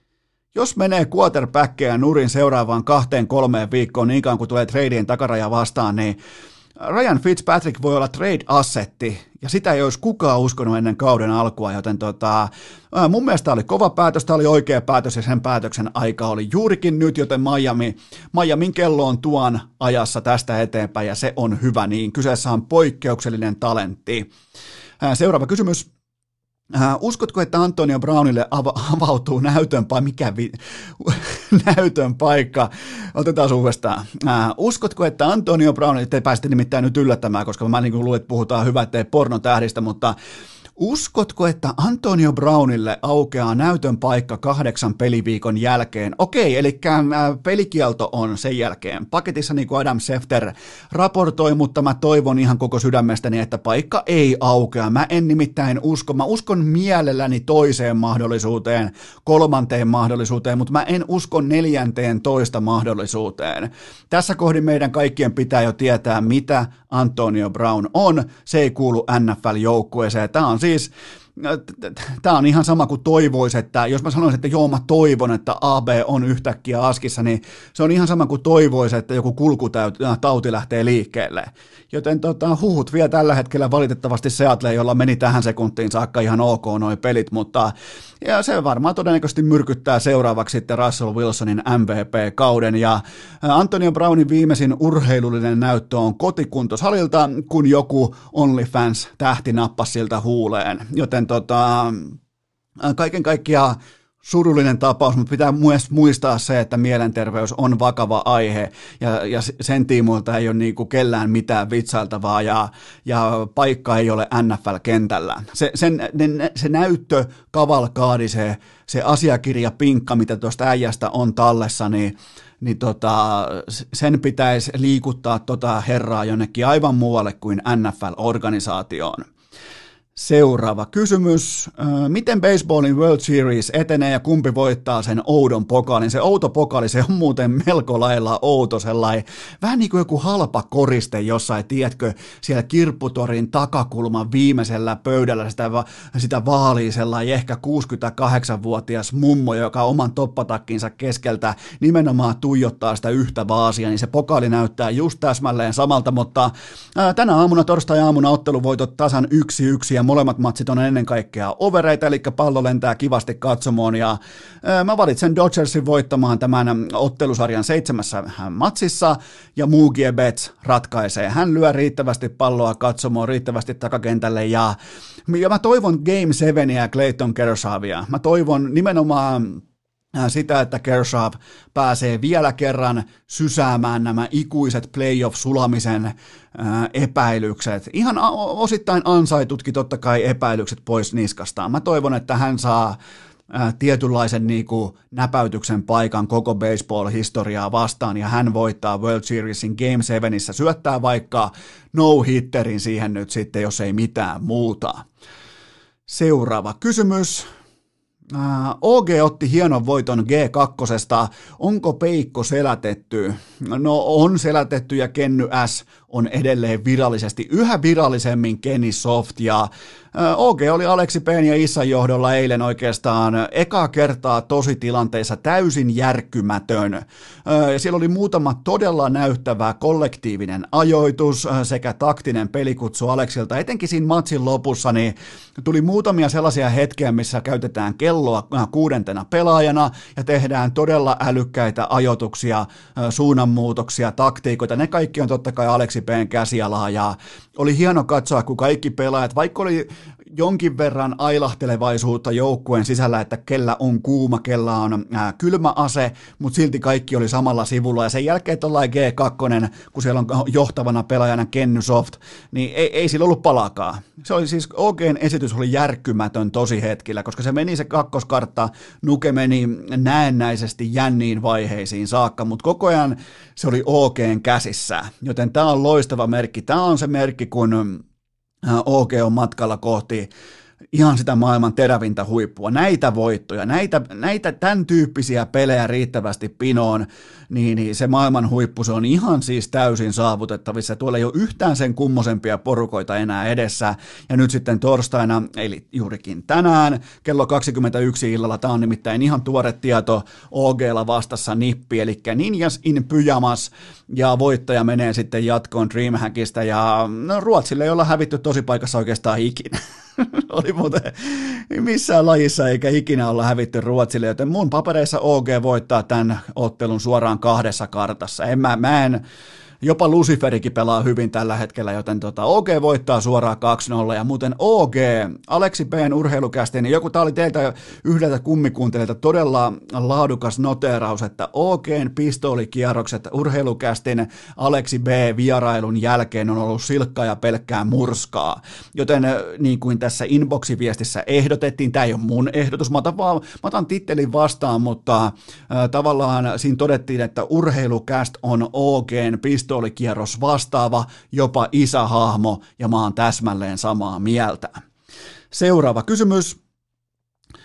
Öö, Ensellä putoaminen Dreamhackista ja nyt myös kuuden ottelun tappioputki. Mitä muutoksia ensin tulisi tehdä, että paluu top 10 joukkoon olisi mahdollinen? Öö, nythän ei siis puhuta mun papereissa enää mistään paluusta top 10, vaan nyt puhutaan pysymisestä relevanttina. Ja ensin itse asiassa taiteilee tällä hetkellä pelaajan muutosten kautta X7 Jampi. Kokaan ei koskaan tiedä, ketkä pelaa milloinkin. Ja ne on tällä hetkellä just sillä kuuluisalla rajalla, että satunnais katsoja alkaa katsella katsella ennemmin muita pelejä tai lajeja, tai e, en se tarkoitti suurin piirtein vuosi sitten jotain. Nyt se ei tarkoita yhtään mitään. Ja se on nimenomaan se, minkä pitäisi merkitä jotakin myös ensessä. Että tota, ja ensen tarinaa se on ollut todella, todella, miettikää minä, jo, mä en saisi yhtään fräkiä, mä en edes tiedä kummalla kädellä mä pitäisin hiirtä, mä en tiedä edes näppäimiä, millä pelataan CS, niin mäkin pystyin jopa, ja puhumattakaan asiantuntijoista, mäkin pystyin ennustamaan. Tämä oli siis todella vaivatonta ennustaa ja nähdä etukäteen suurin piirtein 14 kuukautta sitten, että mihin tämä tulee menemään tämä tarina silloin, kun häntä heiluttaa koiraa. Joten tota, palataan mun mielestä ennemmin asiaa sitten, kun on jotain positiivista sanottavaa. Että kyllähän tämä niinku, ensin tiimoilta segmenttien tekeminen, niin, niin tota, että kyllähän se, se, sekin, siis se, se relevanttius, sitä ei oikein ole. Ja sitten kun, sit kun ensin enää ei ole urheilukästissä, niin voitte todeta ihan mielessänne, että se on myös menettänyt tietyllä tapaa oman relevanssissa, sillä ei ole mitään arvoa. Silloin mä en ole katsonut, mä en ole valinnut ensin ottelua, joten tota, se on hyvä merkki siitä. Seuraava kysymys. Mitä ajattelet tuosta, että Aleksi Allu Jallin suosikkiseura NHL on Detroit Red Wings? No niin, kauahan tässä näköjään mentiinkin sitten posin kautta, että juu, no se oli sitten heti seuraava kysymys, kun kerrotaan, että herra omistaja herra on tota Detroit. No ei, no, mit, mitä tähän voi sanoa enää? Mä oon yrittänyt olla, mä oon yrittänyt teille kertoa nyt viimeiseen 14 kuukautta, että kuka on kaiken syyllinen ja kenestä tämä kaikki alkoi, mutta nyt siellä on sitten vielä vittu Detroit Red Wingsikin. No, seuraava kysymys. Lisää näköjään. Uskotko, että Aleksi Jallin Twitch-kanavan nimi on Puukko Aleksi Virolaisen suuntaan? Piti käydä oikein tarkastamassa ja tämä kanava on nimeltään Allu B ja mä en usko, että tämä on siis Puukko yhtään ketään suuntaan. Tätä ei niinku liity sinällään mitenkään näihin vanhoihin asioihin, koska ne on kuitenkin pelaamalla ratkaistu. Se, se on siis, ei, ei näissä ole, ei näissä ole mitään, ei, ei, ei voi olla, eihän. Se kyllä kannustaa Detroit Red Wingsia ei, ei, mutta ei siinä ole mitään. Ei, toi, on, toi on taas tällaista niin kuin, totta kai fanit tykkää spekuloida, mutta toi on, niinku, toi on niin pelaamalla ratkaistu keissi, eikä siinä ole yhtään mitään epäselvää. Joten nä, tässä on niinku, ihan kuin joku, niinku, joku rakentaisi vielä rivalria vaikka NHL ja AHL-seuran välille. Tässä on nyt siitä kyse, joten sykkeet alas. Katsotaan Polarista sykkeet, kyllä vain 78, se on hyvä. Joten tota, ei tuossa ole mitään. Toi on, toi on aika hyvä niin kuin Twitchin nimi. Seuraava ja viimeinen kysymys ennen kuin mennään Petri Kontiolaan. Ja tällä lähetti muuten ihan itse oikein niin kuin elävä ahma-legenda suoraan haukiputtaalta lähetetään kysymyksen. Jos olisit koira, niin kenen urheilijan koira haluaisit olla ja miten päiväsi sujuisivat? Tätä piti hetken verran pohtia ja en saa siis tietenkään olla tuottaja Kope, vaikka on tälläkin hetkellä aika mukavan näköinen nukkumapaikka tuossa tyynyjen päällä, mutta äh, mä olisin tämä oli, oli vaikea, on siis tosi paljon erilaisia vaihtoehtoja ja uh, urheilulegendoja, jonka, jonka koira mä haluaisin olla, mutta tota, kyllä mä haluaisin olla Selänteen perheessä yksi niistä pennuista, koska siellä koko ajan joku pelaa tennistä, joku pelaa golfia, joku on huvijahdilla, koko ajan sattuu ja tapahtuu, on paljon ihmisiä, paljon jengiä himassa, jumalaton nurmikko piha, joka päivä hyvä keli, kaikkia hymyilyttää, kaikilla on kivaa, niin kyllä mä niin kuin näkisin, että siitä perheestä tulee onnellisia koiria, joten tota, kyllä mä, mä, mä, mä alkaisin selänteen, selänteen porukan, että siellä on jatkuvasti tennispallot lentää ilmaa ja on hauskaa. Siellä on tällä hetkellä, mitä siellä on? Siellä on, onko siellä kuusi ihmistä ja yhdeksän koiraa siellä talossa ja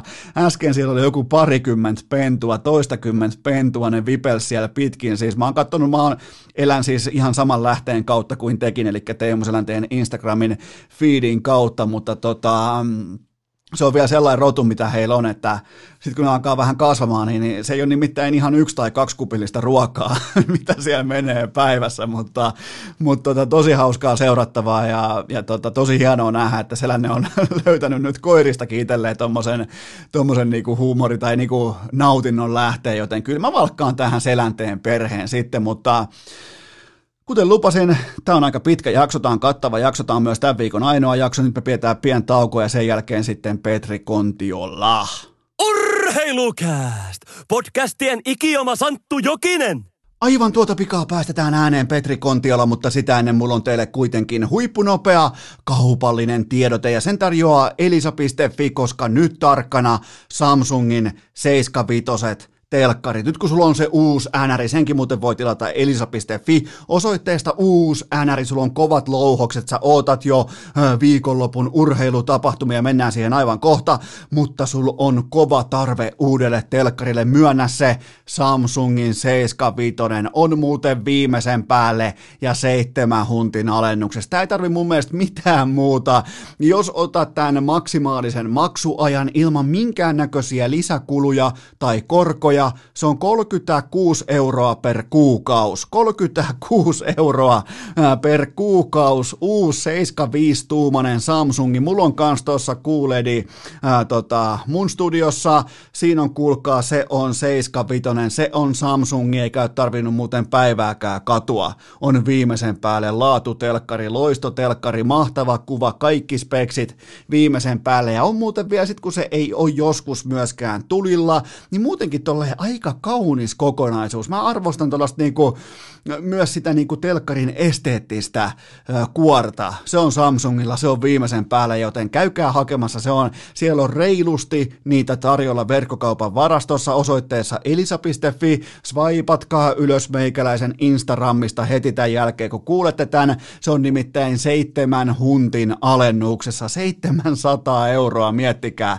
Se on loistava tarjaus. Siellä on miljardi, miettikää miljardi värisävyä ja erinomainen tarkkuus, että tämä on kuvanlaadun seuraavaa tasoa, 75-tuumainen Samsung, joten hypätkää Eno Eskon kelkkaa, mulla on nimittäin samanlainen, ja tämä kaikki löytyy osoitteesta elisa.fi, meet saman tien osoitteeseen elisa.fi, niin ei tarvitse tuolla lähteä umpi sateessa painamaan johonkin lähipellolle, johonkin peltihalliin pyörimään, vaan elisa.fi, ja sieltä seitsemän huntin alennus talteeni. Kelpaa louhia, siihen vaikka se uusi NR kylkee, kelpaa louhia NRiä, kelpaa katsoa urheilua, joten se kaikki löytyy osoitteesta elisa.fi. Ja kuten ehkä jopa sattumalta joku osaa arvata, niin tähän kylkeen tulee myös toinen kaupallinen tiedote, ja täysin sattumalta sen tarjoaa viaplay.fi sekä totta kai V-Sportin kanavat, koska viikonloppuna kello yhdeksältä illalla, miettikää, kello yhdeksältä illalla alkaen UFCn Habib Nurmagomedov vastaan Justin Cage – Suomen aikaa prime timeissa. Se kertoo vähän vallasta ja voimasta, mitä Habibillakin on tällä hetkellä, mutta se tulee osoitteesta viaplay.fi, joten kannattaa laittaa tilausta sisään. Ja sillä, jos teillä nyt on siihen jo se uusi telkkari, mä en tiedä miten se tulisi niin nopeasti, se voi jopa tullakin, mutta herra Jumala, uusi telkkari, Habibin dynaamista ottelua koko rahalla siihen heti kärkeen. Siellä on KHL, siellä on valioliikaa, siellä on Bundesliigaa, mutta kyllä tämä niinku, silloin kun meillä Suomessa on suomalaisittain primetime-aikaa tämän tason yksi kaikkien aikojen parhaista yksilöurheilijoista Askissa, niin kyllä se melkein kannattaa katsoa. Tämä on siis, tämä on ehdottomasti tämän kamppailuvuoden yksittäinen helmi. Habib Nurmagomedov vastaa Justin Cage ja mä ootan siitä No se on, se oikeastaan käyty jo läpi, joten teidän pitää mennä osoitteeseen viaplay.fi tai sitten operaattorita kylmästi vaan vanhan liiton systeemillä kanavapaketit tikkiin, niin se on yksinkertainen kaava. KHL, Valioliiga, Bundesliga, kaikki.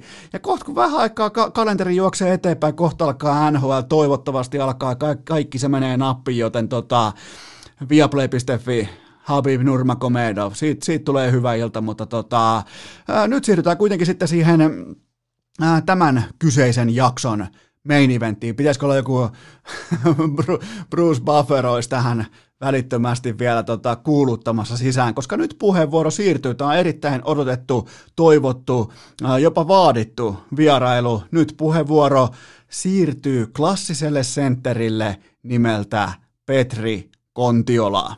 Vieras pelimatka, lämmin bussin penkki, eväs rasia, vilisevä maisema ja kuulokkeissa urheilukääst.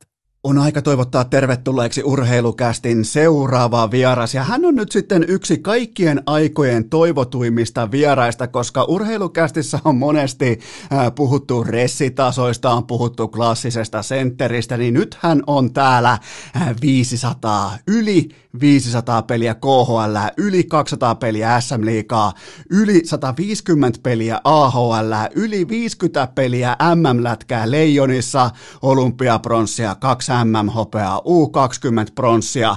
Hän on katoava luonnonvara klassisena taitosentterinä, mutta hän liikkuu aina posin kautta ja sitä tarvitaan just nyt koronasyksynä. Petri Konna Kontiola, tervetuloa urheilukästiin. No, oikein paljon, kiitoksia. Miltä se tuntuu olla haluttu ja toivottu ja tilattu ja jopa vaadittu tähän niin kuin vieraan rooliin? No jännittää kyllä niin hemmetisti nyt, että tota, en tiennyt tätä, mutta jotenkin tota noin, niin nyt pitää olla sitten tarina kohdalla. sua, ei siis, sua siis ei jännitä lähteä yhtäkkiä pelaamaan lätkän MM-finaalia tai tota vastaavaa, mutta tämä on nyt sellainen paikka, mikä vähän, vähän saa jopa konnallakin tietynlaista vipinää aikaa. No kyllä, kyllä vähän joo, että ei se nyt sitä on niin, tota, niin monta kertaa tehty ja pienestä pitää se on niin kuin hallussa se homma, mutta tämä on ihan uutta, niin nyt tota, katsotaan, katsotaan mihin riittää. Niin sä et ole koskaan oikein ollut missään podcasteissa vieraana, sä et myöskään itse kuuntele oikein mitään podcasteja. Tuossa just äsken vähän annoit pientä knoppia, että ei välttämättä ole edes omia kuulokkeita, joten tämä on nyt sitten niinku ihan oikeasti neitsellinen kerta sulle vähän niin kuin molemmin puolin pöytää. On joo, kyllä. Tota, niin kuin just tosissaan puhuttiin vähän aikaisemmin, niin lapsia on kotona ja kiirettä riittää, niin ei mulla jää enää aikaa oikein kuunnella ketään muuta. Mutta tota, to, to, toki jos on joku tuttu tai tämmöinen, niin sit oon laittanut laittanut linkin päälle ja ruvennut kuuntelemaan, mutta vähän on aika ollut vähis viime aikoina, mutta se on, katsotaan, tästä innostuu. Se on ymmärrettävää, kun on kaksi sellaista pientä podcastaa siellä ihan omasta takaa, niin siellä varmaan piisaa niin tuommoisella klassisella sentterille, piisaa paikoin jopa kiire. No vähän on joo, että tota, no, niin mä oon, meidän vanhempi poika on kohta 4V, että silloin tota, se on innostunut tästä pe- pelaamisesta, niin sen kanssa menee siinä, siinä suurin osa ajoista, että niin, niin katsotaan nyt, jos sitten podcast tulee myöhemmin kuvaan, kuvaan niin kuin mukaan kuvio. Mitäs, mitäs kaikkea te pelaatte? No kyllä me ollaan ihan lätkää oltu, että tota, mä hetken aikaa jo mietin, että tota, sitä kiinnosti autot sun muut, ja mä en ole itse, niin kuin moottoriurheilu ei ole hirveän lähellä sydäntä, mutta nyt tota, tämä paluu tavallaan niin kuin SM Liigaa ja HPK poika ollut joka pelissä tai joka tuollaisessa niin kotipelissä mukana, niin se on ehkä tuonut sen tota, li, lisäinnon takas tähän senkin harrastamiseen, niin kyllä me pelataan ihan aamusta iltaan täällä meillä kotona. Onko lefti vai raitti? Lefti on tämä vanhempi, että tota noin, niin oli vissi aika paljon pois kotoa silloin, kun ruvettiin mailoja jakeleen, niin se meni vaimon piikkiin tää. Okei, okay, että siellä saatiin nyt leftin, leftin tuleva hyökkäjä sitten kuitenkin niinku riviä ojennuksen ja nyt se on sitten matkalla. Mutta toisaalta kyllä suomalainen jääkiekko tarvii myös leftejä, koska nyt on sitten Laine ja kumppanit kuitenkin raitteja, niin, niin kyllä niinku leftillekin on tilausta. Joo, no ehkä se on siinä, että nykyään lefti on harvinaisempi, niin jos siinä olisi sitten se se vanhan liiton automaattinen paikka 5 kolmosessa, kun lehteistä pulaa. Mitä tota, missä päin Ukko asustelee nykyään, tai niin kuin suurin piirtein? Ainakin kaikkihan tietää, että on tällä hetkellä on ritaripaita päällä, on, on HPK paita päällä, mutta missä päin Konna vaikuttaa? Me, tota, me asutaan Tampereella, että tota, niin tässä Pispalan kupeessa, että tosi, tosi kiva paikka. Naapurit on aivan loistavia, että me asutaan täällä ja mä sitten reissaan täältä Hämeenlinnaan, niin, niin ei se ole kuin 45 minuuttia suurin piirtein, kun tuosta tosta pamauttaa menee, niin ei se ole oikein matka aika mikään. Onko, onko niin paljon nykyään pitoa tilillä, että jaksaako tehdä enää ollenkaan edes vaikka verovähennyskilometrejä? tota noin, niin, mä en tiennyt itse asiassa tuommoisesta hommasta ollenkaan, mutta onneksi pelikaveri kertoo, että niitä, niitäkin voi, niin nyt on, nyt on kynä sauhun ja merkattu kilsat ylös. Venäjällä ei ollut näitä. Juu, ai, jännä juttu. Mennään kohta sinne, mitä Venäjällä sitten taas oli, mutta tota, toi ei kyllä tule mulle shokkina, että ei Konnalla ollut ihan ekana niinku, äh, tota Excel-taulukko esillä ja, ja siinä tota, vä- vähennyslaskuri pyörimässä. Mutta mä oon kuitenkin aika ylpeä susta, että tällä ei kuitenkin on niinku löydetty. No joo, kato, kyllä se rupeaa varttunemalla iällä, niin nämä pelit joskus loppuu, niin kaikki on kaivattava nyt. Okei, okay, hyvä. Mulla on sulle muutama lämmittelykysymys ja kuten kaikki tietää, me, tota, me ollaan, minä ja Konna ollaan samaa ikäluokkaa ja mä tiedän sut tuolta aika kaukaa, mennään liki parikymmentä vuotta taaksepäin, niin voidaanko olla yhtä mieltä siitä, että sä oot ihan suomalaisen yksi mm, niin kuin jääkiekon eturivin lämmittelijöistä?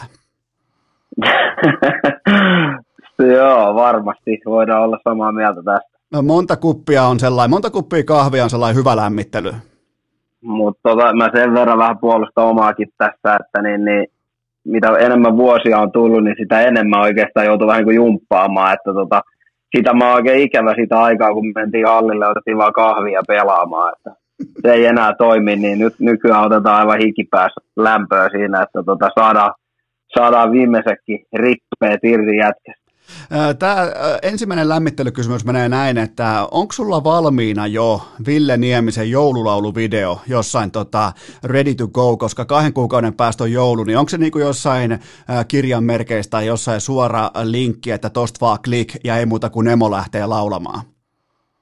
Ei, kun se on meillä perinne, me laitetaan se aina heti aamusta soimaan meidän kotona ja tota, se on helppo linkittää siitä. Se on oikeastaan varmaan niin kuin mun ainoa päivitys ollut Facebookissa viimeiset viisi vuotta on ainoana ollut se, että laitetaan Nemo joululaulu soimaan. Ja mulla oli siinä etu, kun mä olin Venäjällä ja toi, tota, no, niin ero oli mun puolella, että kukaan kaveri ei kerennyt aikaisemmin, niin mä olin aina ekojen joukossa. Kyllä, kyllä tota, niin kauan kuin tota, henki pihisee, niin sillä alkaa meidän joulu. Seuraava lämmittelykysymys menee näin, ja itse asiassa tämä liittyy vähän jopa lämpöön, tämä liittyy tavallaan tulen tekoon, niin katsotaan, otatko kiinni tästä kysymyksestä, mutta kuinka herkästi sun mielestä NFL-pelipaita syttyy tuleen? ei, se on yksi, yksi pieni liekki siihen helmaan, niin kyllä se aika nopeasti lähtee. Onko, onko tämän jälkeen tota, kannustettu Tom Brady enää toista kertaa? Itse asiassa en ole varmaan katsonut NFL-finaalia sen jälkeen. Että se, tota, se oli vähän semmoinen, että se kuului siihen Amerikka-touhuun ja siellä kun asui, niin jotenkin innostui siitä kanssa, kun muukki oli mukana. Ja sitten tietenkin kun oli sivu, sivubetsit siinä kiinni, niin paita palamaan ja näin poispäin. Että ei ole, ei ole hommattu oikein mitään sen kummempaa rekvisiittaa enää sen jälkeen. Että mä oon kerrasta, kerrasta opittu. Niin, sä olit vähän niin kuin yhden illan NFL-fani ja totesit, että tämä homma ei mene jatkoon. Ei muuta kuin kamat tulevaa ja seuraavaa lajiin. No joo, NFL, se oli yhden illan juttu. Seuraava lämmittelykysymys menee näin, että nyt mennään tuonne Hennalan suuntaan 2004 suurin piirtein Akselille. Mä olin urheilukoulun kirjuriosastolla ja sä olit sitten yksi nohevimmista ää, Herran Jumala aliupseeri oppilaista. Niin tota, kuinka paljon, nyt kaikki armeijaikäiset kuuntelijat tarkkana, kuinka paljon se vaatii siviili kautta kansalaisrohkeutta pukea joka ikinen maanantai suoraan lomapuku päälle, koska se ei ollut yksi tai kaksi kertaa, kun kuuluu sieltä alakerrasta, että oppilas Kontiola, ette kai te nyt jumalauta luule, että te voitte tulla lomapuvussa aamuvahvuuteen, niin tämä oli vähän niin kuin sun brändi ja se jäi ainakin meillä kirjuriosastolla, se jäi voimakkaasti elämään. Naha, siellä on taas Kontiola lomapuvussa. No joo, itse asiassa mulla oli, mulla oli aika särmä se mun kaappi vai mikä, mikä se oli. Että mä pidin ne kamat siellä ja verisellä lomapuulla koko setin oikeastaan. Että, että tota, no, se, sitten kun kausi oli ohi, niin kyllähän siellä sitten tuli oltua vähän, vähän enemmänkin, mutta se meni mun mielestä aika nätisti ja armeijasta on hienot muistot, varsinkin sen jälkeen, kun se loppui, että niin, niin, hyviä kavereita sai, varsinkin lahtelainen koripalloilija Ville Mäkäläinen on niin kuin erittäin lämmin. Toi, onneksi pääsi tutustumaan tähän kyseiseen Uuno Turhapuro. Teillä oli kyllä aika monipuolinen paketti siellä alakerrassa. Siellä oli Petreliä, oli Kontiolaa, Mäkäläistä, oli judokaa, oli painioita, oli lentopalloilijoita. Oli oikeastaan joka lähtö ja oli hieno nähdä sitä niin kuin, ää, Pilström kanto koko sitä niin kuin, rykmenttiä reppuselässä ja, ja, ja tota, sitä oli kyllä hieno katsoa, mutta se oli kyllä, se oli, kato, kun sulla oli silloin niin hyvä kausi meneillään Tapparassa, sä olit yksi koko ihan SM Liikan kärkisenttereistä, niin tota, totta kai sulla oli paljon urheilukomennuksia, niin siitä tuli hyvä sellainen, hyvä sellainen brändi, että aha, Kontiola tulee, aha, Kontiola menee. Ja, ja se, se tapahtui hyvin nopeasti. No joo, no joo, meni kyllä hyvin. Että se, mun mielestä se pitääkin toimia tolleen se, että pääsee. Kyllä mulla taisi jäädä oikeastaan muutama pelikin välistä, kun siinä oli jotain, jotain se, siellä keksittiin, että ei pääse, ei pääse pois, mutta niin, niin Pilströmin kanssa itse asiassa lyöt, päästiin Jokereissa pelaa viime vuonna sama, sama aikaan, niin vähän niin kuin muisteltiinkin jopa armeija-aikoja, että Piistömihan on niin kuin ihan mallisotilas, että menee ihan niin kuin Rampon, Rampon tasolle, että se olisi varmaan jäänyt sinne vielä pidemmäksi aikaa. Niin, siis teillähän oli jonkinnäköinen, niin kuin totta kai oli siis tämä eh, sissikoulutus, niin siellähän Pilströmi kantoi koko sitä niin kuin sissiteltaa, radiota, kaikkea mukana ja ää, eh, sitten tota, en nyt mainitse ketään nimeltä, mutta kaikille ei ollut motivaatio ihan sama. No, no ei, ei ihan riittänyt siihen, mutta kyllä niin kuin Pilström oli ihan malli, mallisotilas, että se oli, se, hän hoiti hienosti tämän kyllä, tämän palveluksen, että tota noin, niin muut mentiin vähän sieltä, mistä taitaa oli matali, mutta hän innostui tästä niin kuin normaaliakin enemmän. Mutta siitä jäi onneksi teille kaikille jäi hyviä ystäväsuhteita ja sieltä oikeastaan mekin enemmän tai vähemmän toisemme tunnetaan. Mutta viimeinen lämmittelykysymys on näin. Tämä oli meillä paljon spekulaatioissa, kun mä asuin Tampereella. Me käytiin vaikka Passionissa tai jossain pyörähtämässä, niin, niin toteutuiko koskaan miljoonan euron tikki Ilari Sahamiestä vastaan? Ei ole kyllä toteutunut. Että mä, mä en tota, Mä en oikein muista tämmöistä, mutta se ei toteutu. Me, me joskus haastettiin se, kun oltiin otettu tota rohkaisua alle, niin, niin sulla oli silloin jotenkin niin kuin todella kuumia jakoja ollut tikissä. Olit jopa niin kuin ihan voittamaton. Pirkanmaa on todennäköisesti paras. Niin tota... Kyllä mä oon, niin kuin, mä, oon, mä oon muutenkin jo, mä oon, sorry mä keskeytän, mutta tikissä mä oon kyllä ihan niin kuin Su- Suomen eliittiä. Joo, kato, kun me, soitet, me soitettiin Illulle ja ilmoitettiin, että se on miljoonasta tai ei mistään, niin tota, tämä ei sitten ehkä onneksi Ilarin kannalta ei toteutunut, koska se olisi saanut aika kovaa luuta vastaan. No joo, ihan varmasti olisi. Että tota, toi, toi ei kyllä jotenkin yllätä, että ei ihan, ihan ei ole muistikuvaa ja sitten kumminkin toi panoksen määrä kuvastaa taas kans sitä, että siinä on otettu rohkaisua ja menty taas, taas kerran iso pää edellä niin sanotusti. No siinä on sillä, kato sillä 80 tonnin AHL-tilillä, niin silloin, silloin, tota, silloin tähdätty tähti aika rohkeasti. No, mutta se oli sitten tullut takaajaksi lainat sitten. Niin Juu, ja ei siinä ollut mitään hätää. Todellakin, oltaisiin laitettu vaikka se passio, niin se pöytä siihen sitten vielä takaajaksi. Tai olihan, olihan, meillä, olihan meillä Tuukka Raskikin. Sillähän oli no silloin, niin. joo, eihän meillä ollut mitään hätää. Sillähän oli jo joo. silloin, silloin jo tuommoiset niinku kymmenien miljoonien näkymät, niin eihän meillä ollut mitään hätää. Joo, ei kyllä, kyllä sen sitten kuitannut kumminkin loppuviime, ihan varmaan.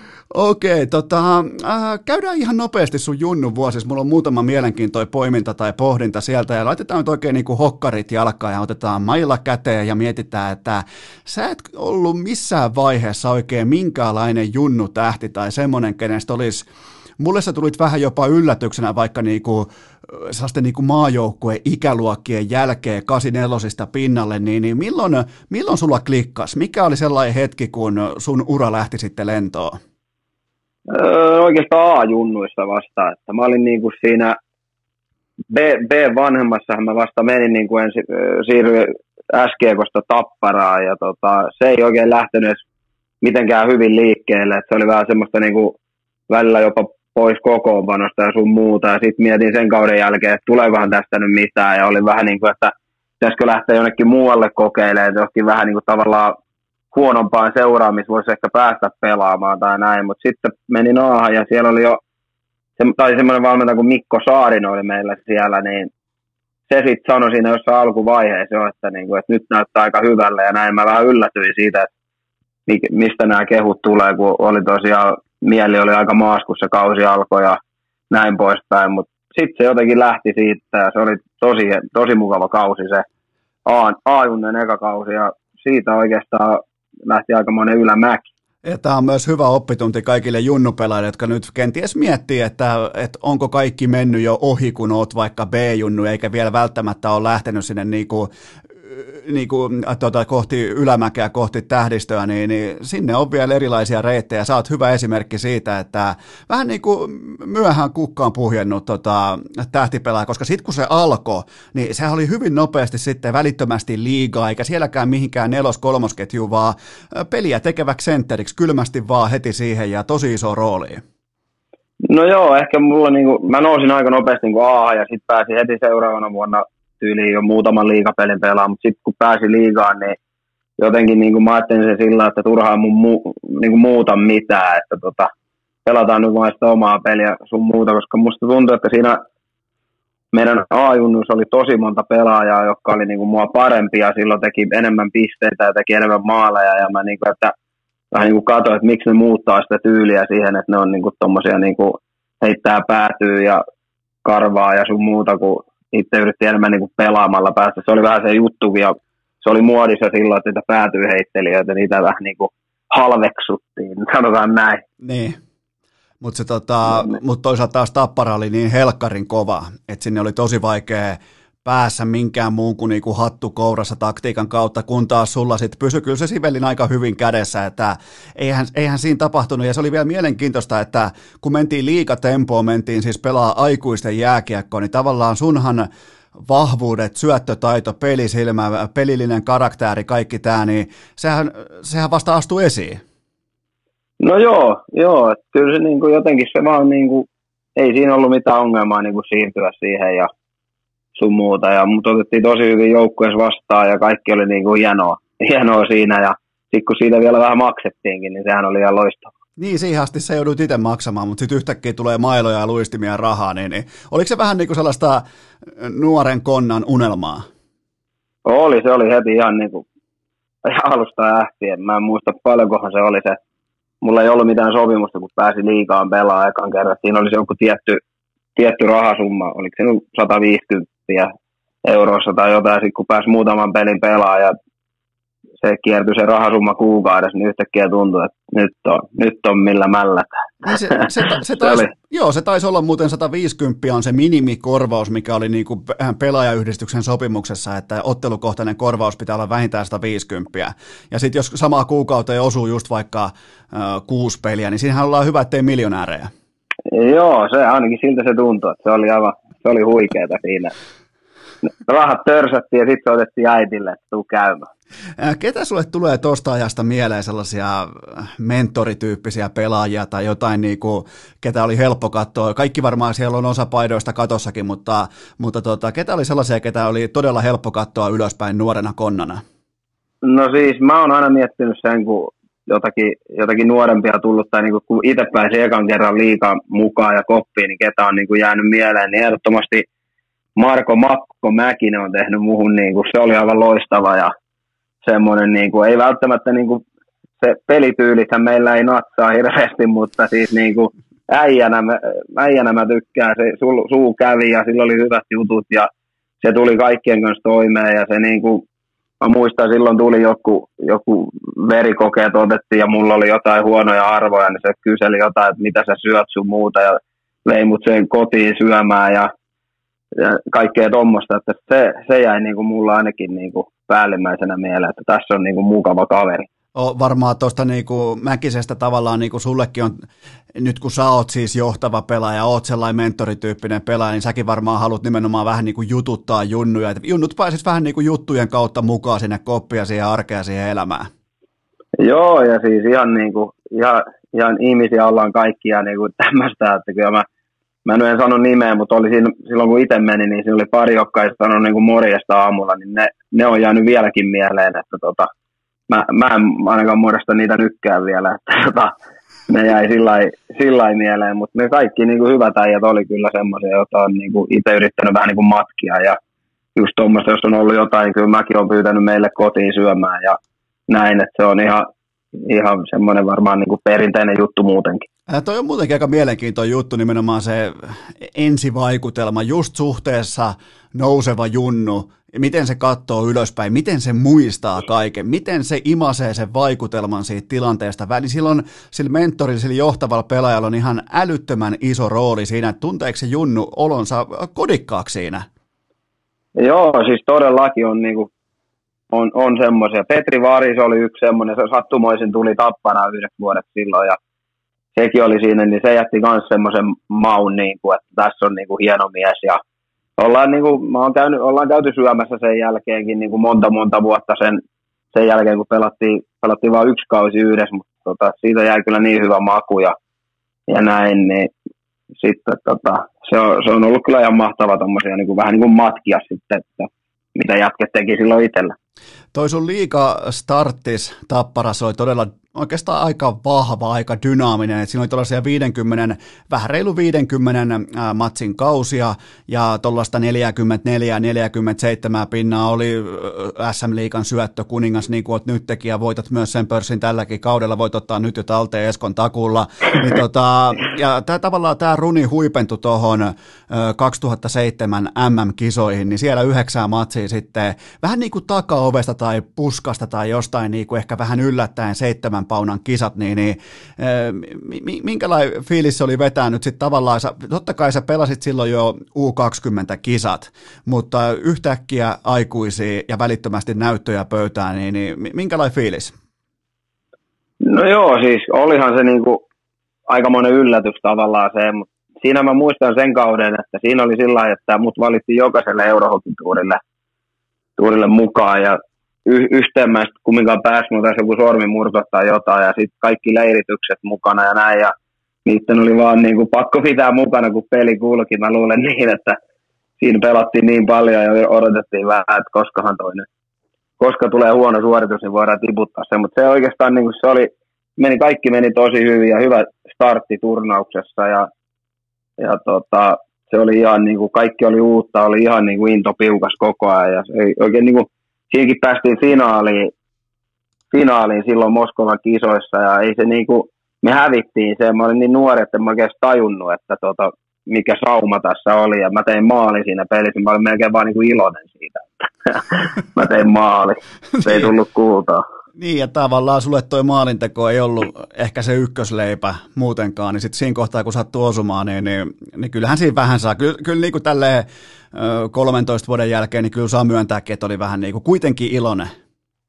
Joo, joo, siis kyllä mä olin siinä, mutta nyt, niin kuin, nyt sitten kumminkin, kun miettii kaikkea muuta siitä turnauksesta, niin on vähän sillä, että oo, että, että tota, olisi siinä nyt voinut sitten kumminkin, että olisipa se nyt mennyt jotenkin – vähän paremmin, mutta ei se nyt oikeastaan ollut musta kiinni se, että voitetaanko vai ei, mutta se niin kuin, kiva se oli tehdä maali ja muista, että Tarja Halonen oli katsoa peliä ja tämmöistä, niin ne oli nuorelle pojalle hienoja juttuja. Okei, käydään sen jälkeen Tampereen kesässä 2009, koska se oli myös se kesä, kun mä poistuin itse Tampereelta. Me käytiin silloin jonkin verran pyörähtämässä ihmettelemässä. Sulla oli muistaakseni tota, toi liisattu Volvo ja käytiin vähän läiskimässä tennistä ja Tuukka oli mukana ja se hajotti mailoja ja näin poispäin. Mutta tota, silloin mietittiin kovasti, että mitenhän se Konnan NHL-ovi nyt aukeisi. Ja se oli ollut siinä alla jo sitten yksi, yksi kausi sekä lyhyesti NHL että AHL, ja nyt olit sitten lähdössä vähän niin kuin vallottamaan, koska se sun starttikausi AHL meni kaiken kaikkiaan aika lupauksia herättävästi, mutta ihan tälleen tiivistettynä nyt tässä kohdin, niin nyt kun mietitään tälle 11 vuotta myöhemmin, niin mikä jäi lyhyeksi just suhteessa NHL-uraan? kyllä se on ihan se, että ei niinku ollut missään vaiheessa niinku fyysisesti valmis eikä niinku tajunnut koko elämästä oikein mitään. Et ihan, ihan poikasena mä lähdin sinne ja joutui vähän niinku hoitaa itse asioita, niin ne oli niinku, meni vähän ihmetellessä ja näin. Ja sitten se eka vuosi tosiaan meni tosi hyvin ja meillähän oli niinku Rockfordissa oli ihan uskomattoman hyvä joukkue. Niinku, vähän niin kuin vuorotellehan sieltä nostettiin niitä niitä pelaajia, aika tosi hyvin sai pelata, että pääsi, pääsi mukaan. Niin, niin. Mutta sitten se toinen vuosi mä menin Chicagoonkin, mä treenasin kuukauden siellä ja kaikki piti olla hyvin ja toka vuoden training camp, niin mä olin Patrick Keinin ja Sharpin kanssa samassa ketjussa siinä ja sitten kun on vähän niin kuin paikka, koppipaikka on niin kuin siellä ykkösjoukkojen kopissa, niin sekin jo viittasi vähän siihen, että tässä, tässä annetaan saumaa ja hyvinhän tämä menee, mutta tosi huonot pelit siihen ja se oli aika nopeasti ohittaja ja sitten vähän niin kuin henkisesti se oli niin kova pala, että ei sieltä oikein niin kuin noussut enää sitten kumminkaan. Sä sanoit, että et ollut siis tota, et niinku fyysisesti riittävän kovassa iskussa, et ollut valmis, olit vielä ihan poikainen, niin, niin, niin tota, mikä siinä, oliko, niinku, oliko fysiikka vähän niin kuin tällä vaan, että okei se nyt on tässä ja näillä mennään ja mennään kokeilemaan mihin riittää, että olisiko, olisiko pystynyt laittamaan enemmän toistoja sisään, vähän niin kuin mennään enemmän huippurheilu edellä sinne? Joo, olisi totta kai. Että ei siinä oikein ollut mitään. Vähän niin kuin luuli, luuli itse tietämänsä, että vähän niin kuin mentaliteetillä, että kanapasta on terveellistä ja tämmöistä niin kuin oli se tietämys silloin. Ja sitten niin kuin vedät niin kuin, leikit niin kuin, kun pojat vetää omatoimisen kesän, niin mäkin vedän sitten. Ja ei se nyt oikein ole, jos sä käyt vitosen lenki heittää silloin tällöin ja käyt pari kertaa kyykyssä, niin ei se ihan riittänyt sitten siihen hommaan, ihan rehellisesti. Niin ja se jäi silloin myös sitten näiltä osin lyhyeksi, mutta se miten mä muistan sun AHL-stintissä ja silloinkin kun pyörittiin ja tota, juteltiin Tampereella silloin jo siitä aiheesta, niin, niin et se kuitenkaan ihan hirveän myrtsinä ollut, että sä otit senkin vähän niin kuin posin kautta, että, että tota, bussissa ympäri mannerta ja ei muuta kuin menemään vaan ja tätä se on se AHL-elämä ja ei auta muu kuin vaan, vaan painaa itseä eteenpäin. No joo, siis se semmoinen, niin kuin, en mä tiedä valehtelinko mä itselle ja muille siinä, siinä samalla, mutta tota, se, se, oli ihan kivaa, kun oli nuoria, kaikki mukki oli nuoria ja vähän niin kuin, ei oikein niin kuin, tajunnut siinäkään vaiheessa, että mitä, niin kuin, mitä se vaatii niin kuin oikeasti, että kun pääsisi pelaamaan NHL siinä, kun kyllä se niin kuin huomasi, kun tulee joku pyörätesti, kun muut oksentaa siinä vieressä ja itse olet sillä, että tulee vähän huono olo, niin hyppää jo pois pyörältä, niin se niin kuin, näin jälkeenpäin on miettinyt sitä, että mitä niin kuin, mik, miksi niin kuin edes menit tavallaan tuommoiseen hommaan ja et ota sitä tosissaan. Niin, tavallaan se pääs, ja onhan sit, sul, sitä ennen kuin sä nousit silloin nimenomaan A-junnuista tuli se läpilyönti, ja sitten ei nyt voi sanoa, että homma sujui kuin tanssi, mutta se meni todella, todella hyvin. Niin tuliko siinä vähän sellainen rotsi auki tyyppinen fiilis, että tämä tulee tämä NHLkin niinku pelattua läpi aika nopeasti? No ei nyt ehkä ihan, ihan niin, mutta sitten kun tavallaan ehkä se, mikä kolahti, niin kun pääsi itse itse pelaamaan ne Moskovan kisat 07 silloin ja sitten mä lähdin sen jälkeen, niin tavallaan luulin, että joku tietäisi, että minkä, kuka tulee ja näin, mutta eihän, ne, eihän niillä ole siellä niinku hajuakaan Ja, ja lähdet ihan nollilta, niin se vähän niinku ehkä yllätti, yllätti siinä mielessä, että niin, niin. Niin sulle luuli ei... vähän, että saisi vähän paremman, paremman sauman periaatteessa, vähän niin kuin näin luuli, mutta kyllä siellä lähdetään sitten ihan nollista, kun ei, ei ne niin kuin seuraa MM-kisoja niin kuin sekuntia. Joo, ja, ja tota, et ole siis ainoa, joka on jopa niin urheilukästi vieraistakin sanonut, että on kuvitellut, kun on lähtenyt Pohjois-Amerikkaan, että jollain niin kuin MM-näytöillä tai leijona-näytöillä olisi yhtään mitään merkitystä. No joo, että ei, ei niillä, ole, niillä ei ole oikeastaan kyllä. Ehkä sillä sä saat sen sopimuksen sinne, mutta sekään ei ollut oikein, oikein minkään arvoinen sitten kumminkaan sillä joukkueella, niin oli aika helppo liikutella meikäläistä sinne niin edestä. Jäikö tuosta Chicago-ajasta mitään hampaankoloa, jäikö sitten jotain, niin kuin, mitä olet pohtinut, nyt kun ollaan tultu jo tosi pitkä matka siitä eteenpäin, niin millä mielin sä ajattelet sitä nykyään? Siis jäi siitä, siitä ekasta reissusta, sen takia mä menin silloin purin sopimuksen traktorin Seljepinskin kanssa ja lähdin koittaa vielä Torontoa, että se oli se syy, mikä, niin kuin, mikä siinä oli. Ja miksi, miksi se tehtiin ja näin poispäin, niin niin, niin se jäi aika paljon vaivaamaan silloin, mutta nyt, nyt kaikki on ihan ok, ei tässä ole mitään. Mä oon ihan sinut kaiken kanssa.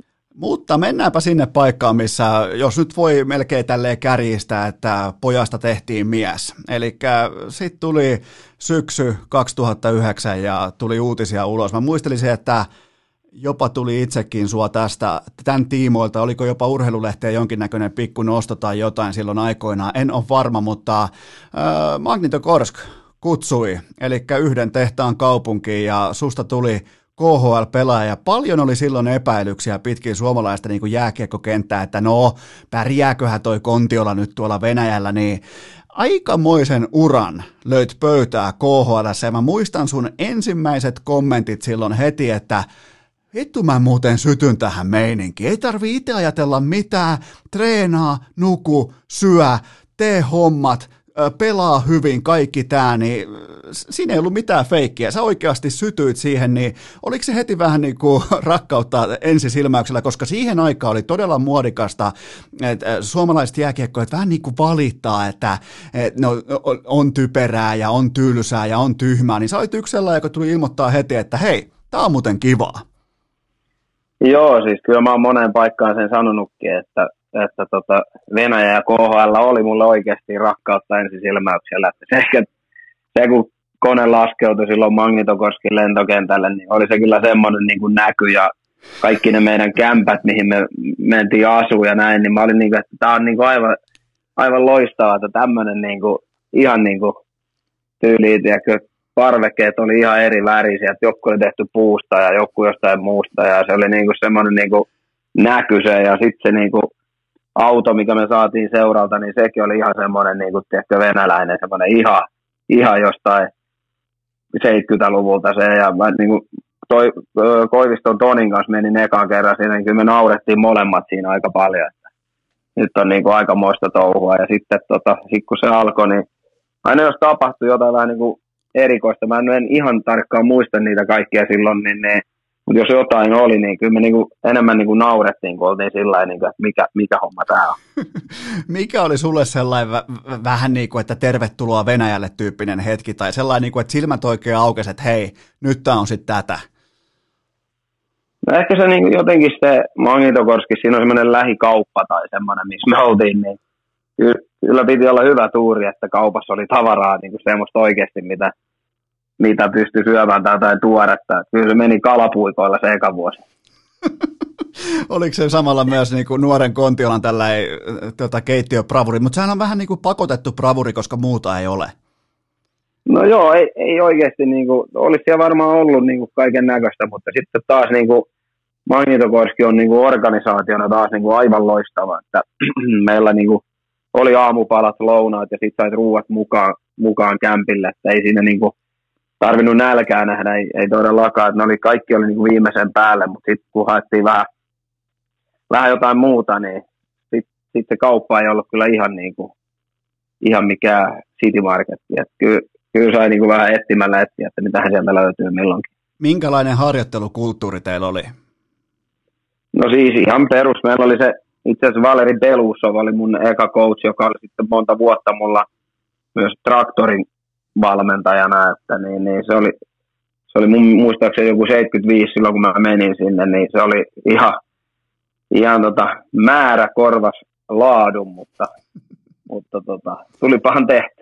Niin oliko se sitten, että, ja se oli varmaan sulla aika hyvää lääkettä, että, että sitä määrää tulee sinne, että se pohja luodaan kuntoon.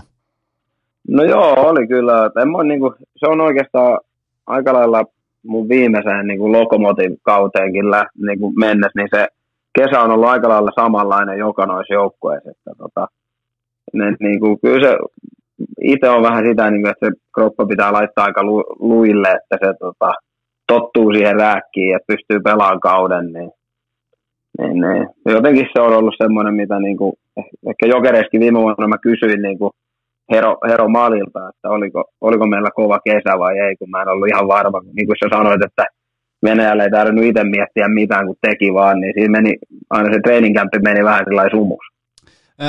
Minkälainen sun oli tällainen niin kuin ensikosketus tähän basakulttuuriin, että ol, oliko teillä nimenomaan se, että mennään, niin kuin, aina jos on vaikka lauantaina peli, niin silloin perjantaina kokoonnutaan ja ollaan yhteisissä tiloissa yötä ja siinä valmistaudutaan matsiin. Menikö se näin? Joo, meni, meni, että se oli ihan tuossa Magnitokorskissa ja Tseljapinskissä, mutta sitten Lokomotiivissahan me, tai Jaroslavissa, niin ensin oli kämppä, mutta sitten sinne tuli toi tota, ihan uusi basa, niin me oikein asuttiinkin siellä sitten koko ajan. Että niin, niin.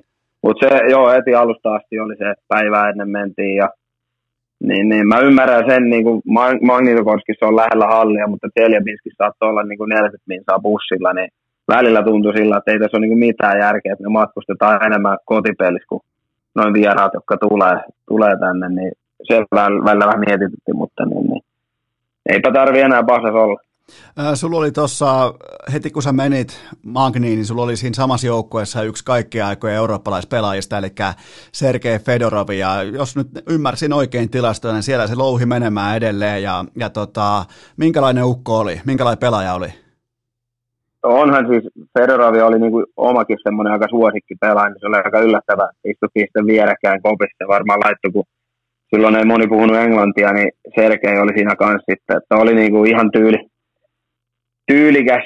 Niin kuin kaikki tietää varusteet ja kaikkihan on aina vimpan päälle, niin ne on jäällä ja jään ulkopuolella. Se oli niin kuin ihan loistava. Muistan sen, että se tuli ekaan peliin, niin yritti ottaa ilman kypärää alkulämmön. Se ei ihan onnistunut KHL, mutta se oli tottunut siihen. Ol, oliko sillä vielä noin valkoiset luistimet? Ei ollut enää silloin, että paino ihan normikrafteilla, mutta, tota, mutta hienot mailat ja hanskat oli, sen mä muistan. Näky, aistiko siitä sen, että tuossa on niinku yksi näistä, ketkä on voittanut sekä Hartroffin että Selken samalla kaudella? Oliko siinä, niinku, oliko siinä sitä auraa? Oli kyllä joo, ja siis niinku, porukka oli aina paikalla, kun meillä oli peli, että ihan ne on tullut vaan sitä kattoa ja bussi, bussia ympäröi niin kuin tosi paljon faneja ja näin niin kuin. Huomasi niin kuin heti, että porukka on niin kuin innoissaan, kun se oli siellä paikalla. Ja sen, itse asiassa sen velikin pelasi meillä samaan aikaan sen kanssa, niin ne varmaan, sen, se oli yksi varmaan, minkä takia se tuli meille, että se pääsi veljensä kanssa pelaamaan samaan joukkoon. Alko, tuliko sinusta tavallaan vähän niin kuin suomalaisten aprikoivien tulevien KHL-pelaajien pelaaja-agentti tässä kohdin, koska sinne alkoi tulemaan Leijonista ja Suomesta pelaajia sun perässä vähän niin kuin Aaltonen, Niskala, Kukkonen, niin, niin olit sä vähän niin kuin neuvottelevana asiamiehenä tässä kaikessa mukana? Itse asiassa en ollut, että sinne tuli Heikkilän Kake, joka oli menestynyt, menestynyt valmentaja Venäjällä, niin se tuli meille coachiksi. Se otti Sassa Parko seniori siihen apuriksi. Sitten meillä oli Hakkaraisen Harri, oli vielä niin kuin veti noita kuivatreenejä ja sun muita, ja sitten tuli noin kaikki pelaajat, niin, niin kyllä se oli niin kuin ihan Heikkilän kake hoiti kaiken sinne. Se oli semmoinen Suomi-mafia siellä. Se harvittaa siinä mielessä, että venäjän kieli jäi niin kuin ihan täysin unolaan sillä kaudella. Miten muuten ylipäätään sun venäjän kieli, niin missä tilanteessa mennään nyt? Ihan hyvässä mennään. Toki olisi niin kuin kymmenes vuodessa pitäisi olla ihan täydellinen, mutta tota noin, niin kyllä mä pärjään, sanotaan näin. Okei, sen jälkeen vaihtui pelipaita ja laitettiin vähän traktorin logoa tuohon rintaan. En kyllä muista, mikä niiden logo on, mutta joka tapauksessa kevät 2013 traktorissa todella kova. Ihan Kakarin kapin finaaleihin saakka ja sulla 25 playoff-peliä 10 plus 9 ja tuli sitten kuitenkin kuudessa finaaliottelussa tappio aika raudan lujalle Moskovan Dynamolle, niin, niin ää, miten tämä, tämä oli, tämä oli niin kuin sulle sellainen ehkä sun seurajoukkueen uran sellainen niin kuin syvin juoksu kohti pokaalia, niin mitä muistelet, tai millä mieli muistelet tota?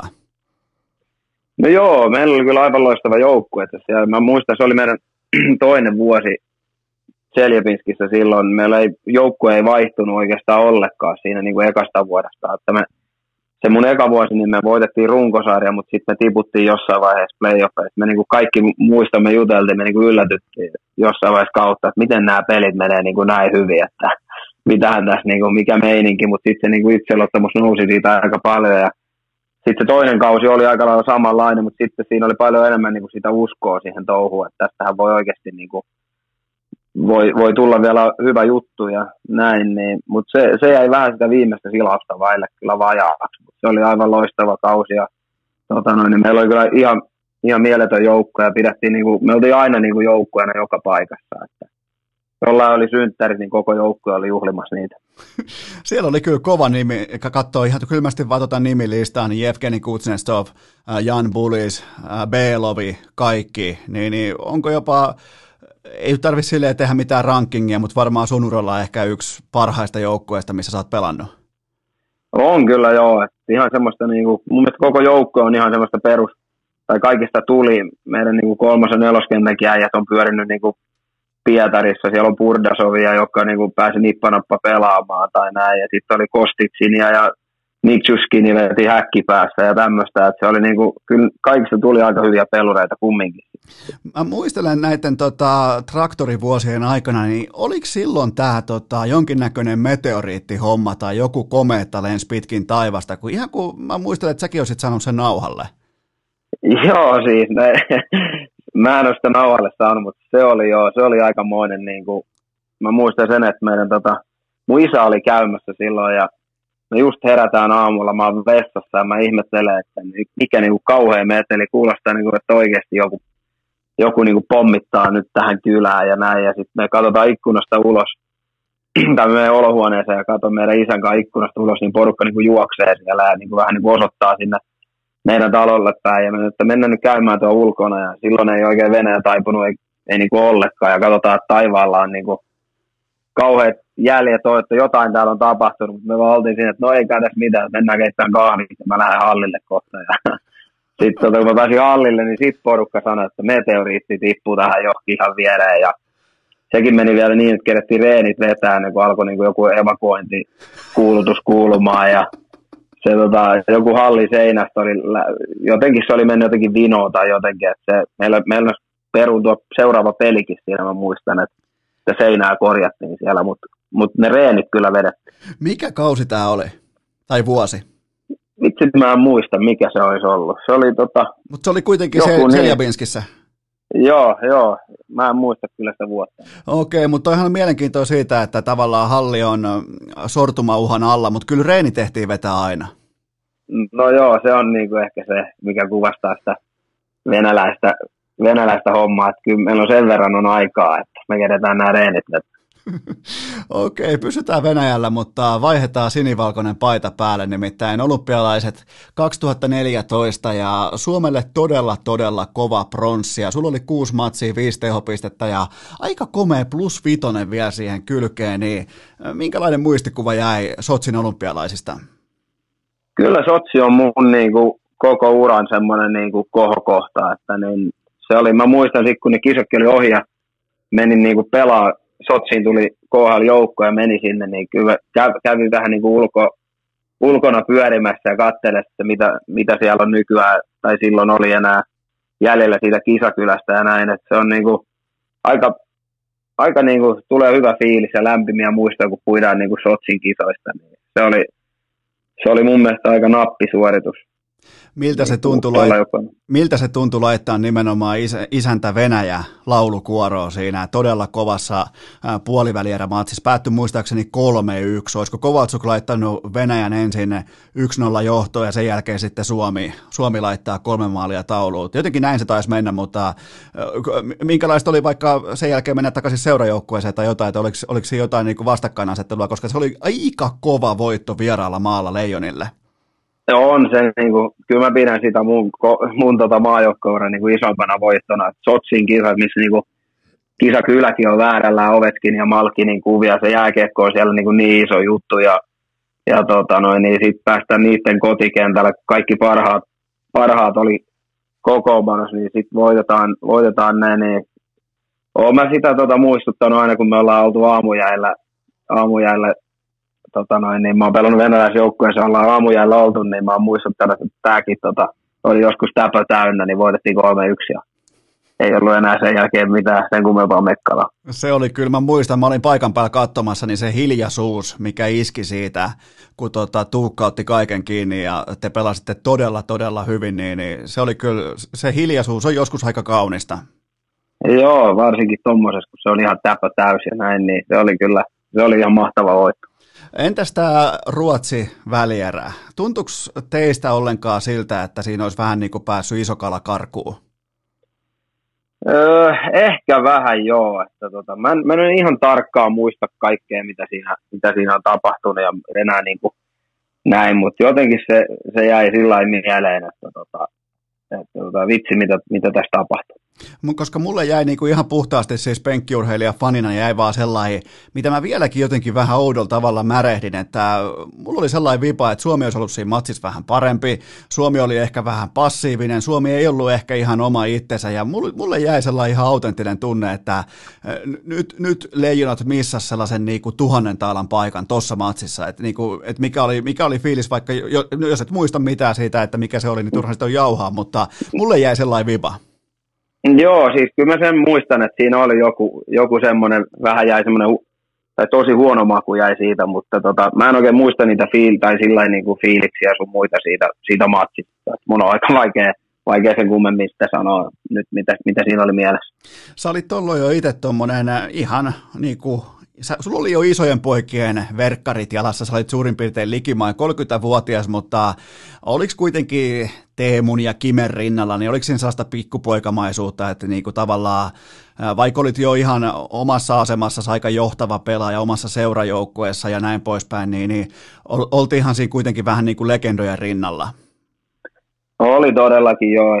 Siinä oli se, että mulla oli tosi hyvät ne 2013 kotikisat ja ja tota näin, niin mä muistan, kun mä menin Sotsiin, niin mä mietin, että muistaakohan Selänne mua, kun mä olin Anaheimissa se tota, ylimääräinen hyökkäjä silloin, että muistaakohan se mun nimeä tai näin, niin se oli jotenkin, mä muistan, kun mä venään, kun me, tota, jotka tuli Euroopasta, niin me oltiin siellä muutama päivä aikaisemmin siellä kisakinnassa ennen kuin NHL-pelaajat tuli ja näin, niin se, se, toi oli mitä mä mietin silloin. Eli ja se varmaan muisti.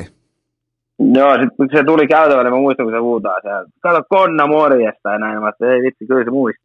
Jos jotain asiaa vastaan ei pidä lyödä vetoa, niin on Teemu Selänteen muisti. Se siis, se muistaa faneja, se muistaa siis fanitapaamisia, se muistaa, että mihin laitettiin immari, se muistaa siis vaikka mihin, minkä vuoden vaikka tota Skoren korttiin laitettiin nimi, tällaisia juttuja, että kyllä niinku, se, sillä on todella hyvä muisti.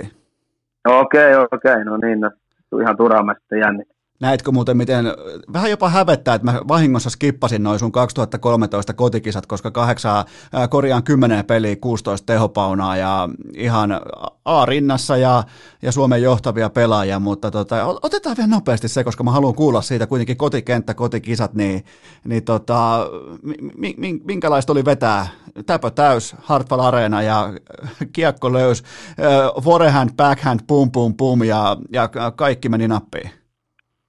No joo, oli se kyllä joo. Meni niin kuin, ei oikein itsekään tajunnut, että mitä siinä, mitä siinä tapahtunut, mutta, mutta sen mä oon niin sanonut, mulla oli hyvät, niin kuin sä sanoit, että se päästiin traktorin kanssa finaaliin ja playoffit oli mennyt hyvin ja kausi oli mennyt hyvin, niin kyllä mä oon sitä mieltä, että noin MM-kisat, kun pelaa hyvän, hyvän kauden seurajoukkueessa, niin kyllä se niin kuin auttaa sitten siellä maajoukkueessakin ja tavallaan se, se hyvä vire jatkuu siellä, siellä sitten, niin, niin se, se sama kävi mulle ja se jotenkin niin kuin ihan ihmeellisesti vaan oikeastaan niin kuin kaikki toimii, että ei mulla ole siitä oikein muista oikein mitään huonoa siinä, siinä niin kuin mitään niin kuin epäonnistumista tai mitään, että kyllä kaikki meni ihan niin kuin jotenkin ihmeellisesti vaan ihan niin kuin pitikin.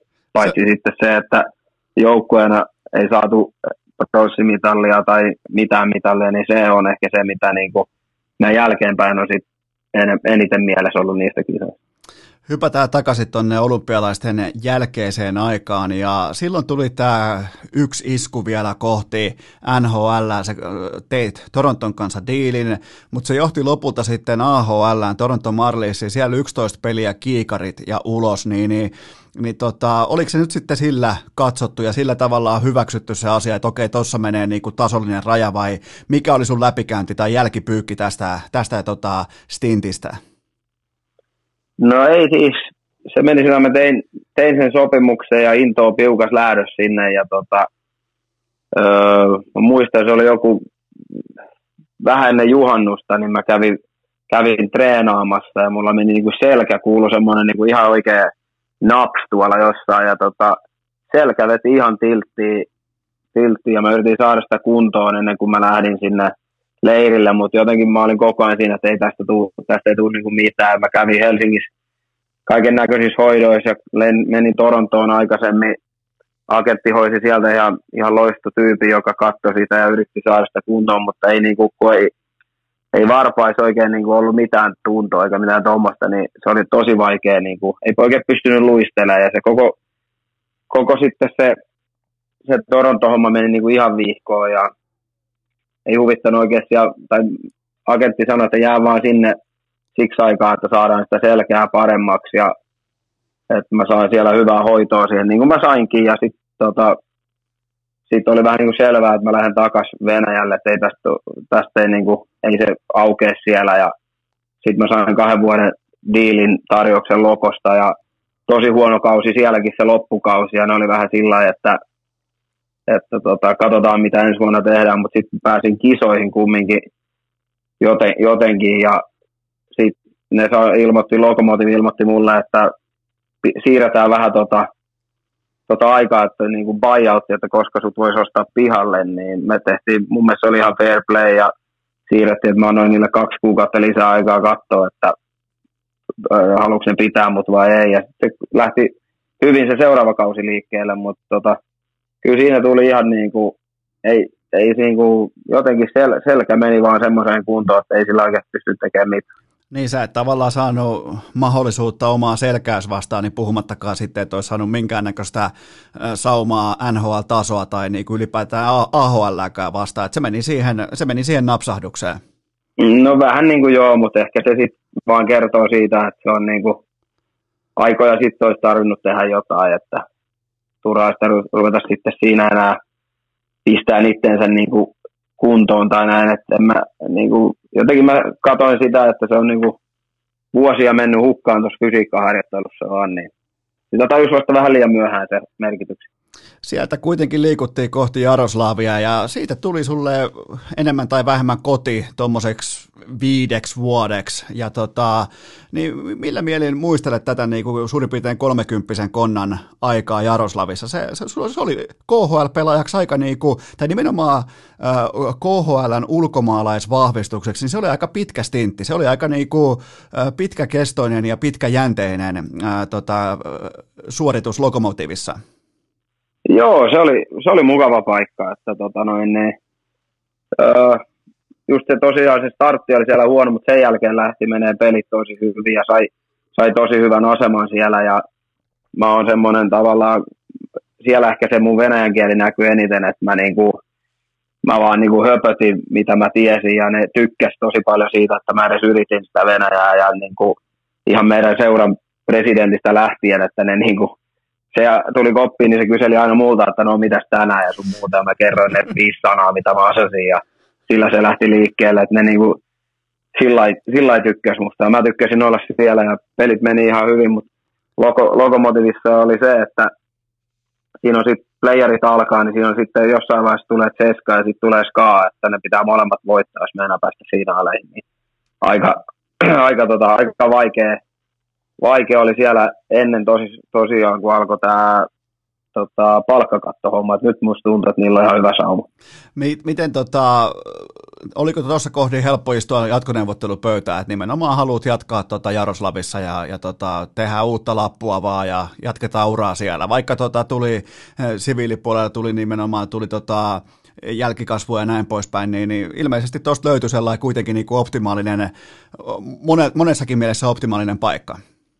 Tuli joo, me ty- tykättiin oikeastaan koko perhe olla siellä. Mun va- vaimokin tota, ilmoitti jo, että jos vaan on sauma, niin jäädään vaan tänne. Ja sitten me jäätiin ja ei mulla ollut sitä vastaan mitään. Meillä tota, se oli niin kiva paikka, että siellä, siellä tykkäsi perhekin olla. Ja aina jos tuli niin kuin, joku tuli kipeäksi meidän perheestä jotain, niin meidän lääkärit tuli niin kuin paikalle ja ne, ne hoiti niin kuin tosi hienosti sen ja tyylikkäästi se homma, että munkin vaimo tuli ensimmäistä kertaa raskaaksi, niin kyllä se oli niin kuin, se oli ihan kohteli, tai piti, piti häntä niin kukkaa kämmenellä siinä, niin jäi ihan hieno, hieno maku siitä ja poika, vanhempi poika otti niin kuin ensimmäisiä askeliakin siellä, niin, ne on, niin kuin, me ollaan katsottu monta kertaa tätä videoita, että mitä, mitä siellä tapahtui ja näytetty meidän pojalle, tuollakin ollaan joskus oltu. Ja tavallaan tämä antaa myös hyvää, useimmiten, totta kai kolikos on aina kaksi puolta ja useimmiten tarinat suomalaisessa jääkeikossa on sitä, että KHL jäi joku asia hoitamatta tai palkka maksamatta tai joku ongelma on KHL, mutta näköjään siellä on sitten myös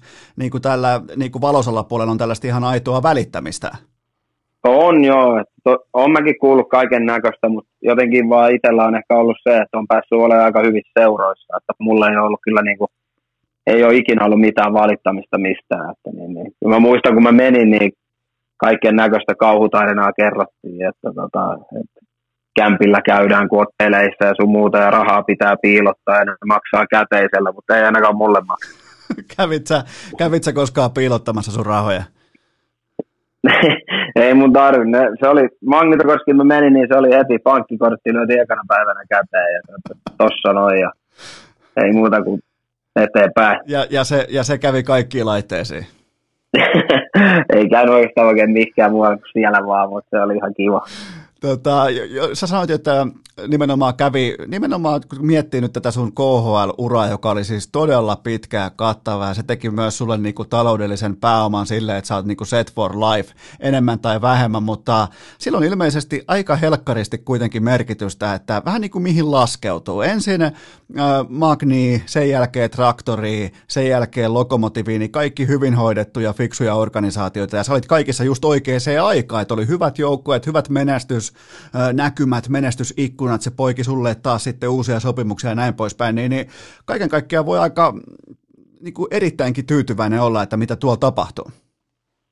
No joo, kyllä, että tota, hyvä, hyvät säkä kävi noissa joukkueissa näin, mutta sen mä muistan, että Magnitokorskissa mä olisin halunnut jatkaa vielä, koska meillä meni Juhiksen kanssa tosi hyvin pelit siellä ja sille tarvittiin jatkosopimusta ja se sanoi mulle, että se saa jatkoa ja se, mä pelasin taisin pelata itse asiassa mun parhaimman kauden niin kuin pisteiden valossa, valossa Magnitokoskessa, mutta ne ei tarjonnut mulle mitään, niin kuin, ei, ei, ei kuulunut millään lailla, niin se jäi silloin vähän niin kuin kaivelle, että mitähän tässä nyt tapahtui. Ja sun muuta, mutta tota, sitten onneksi pääsi ihan, ihan hyvään porukkaan ja me per, menestyttiin vielä Tseljebiskissä hyvin, niin se, se kuittasi sen aika nopeasti pois. Toi on kyllä aika yllättävää, että siinä kuitenkin 54 matsiin 48 paunaa, eikä jatkosopimustarjousta.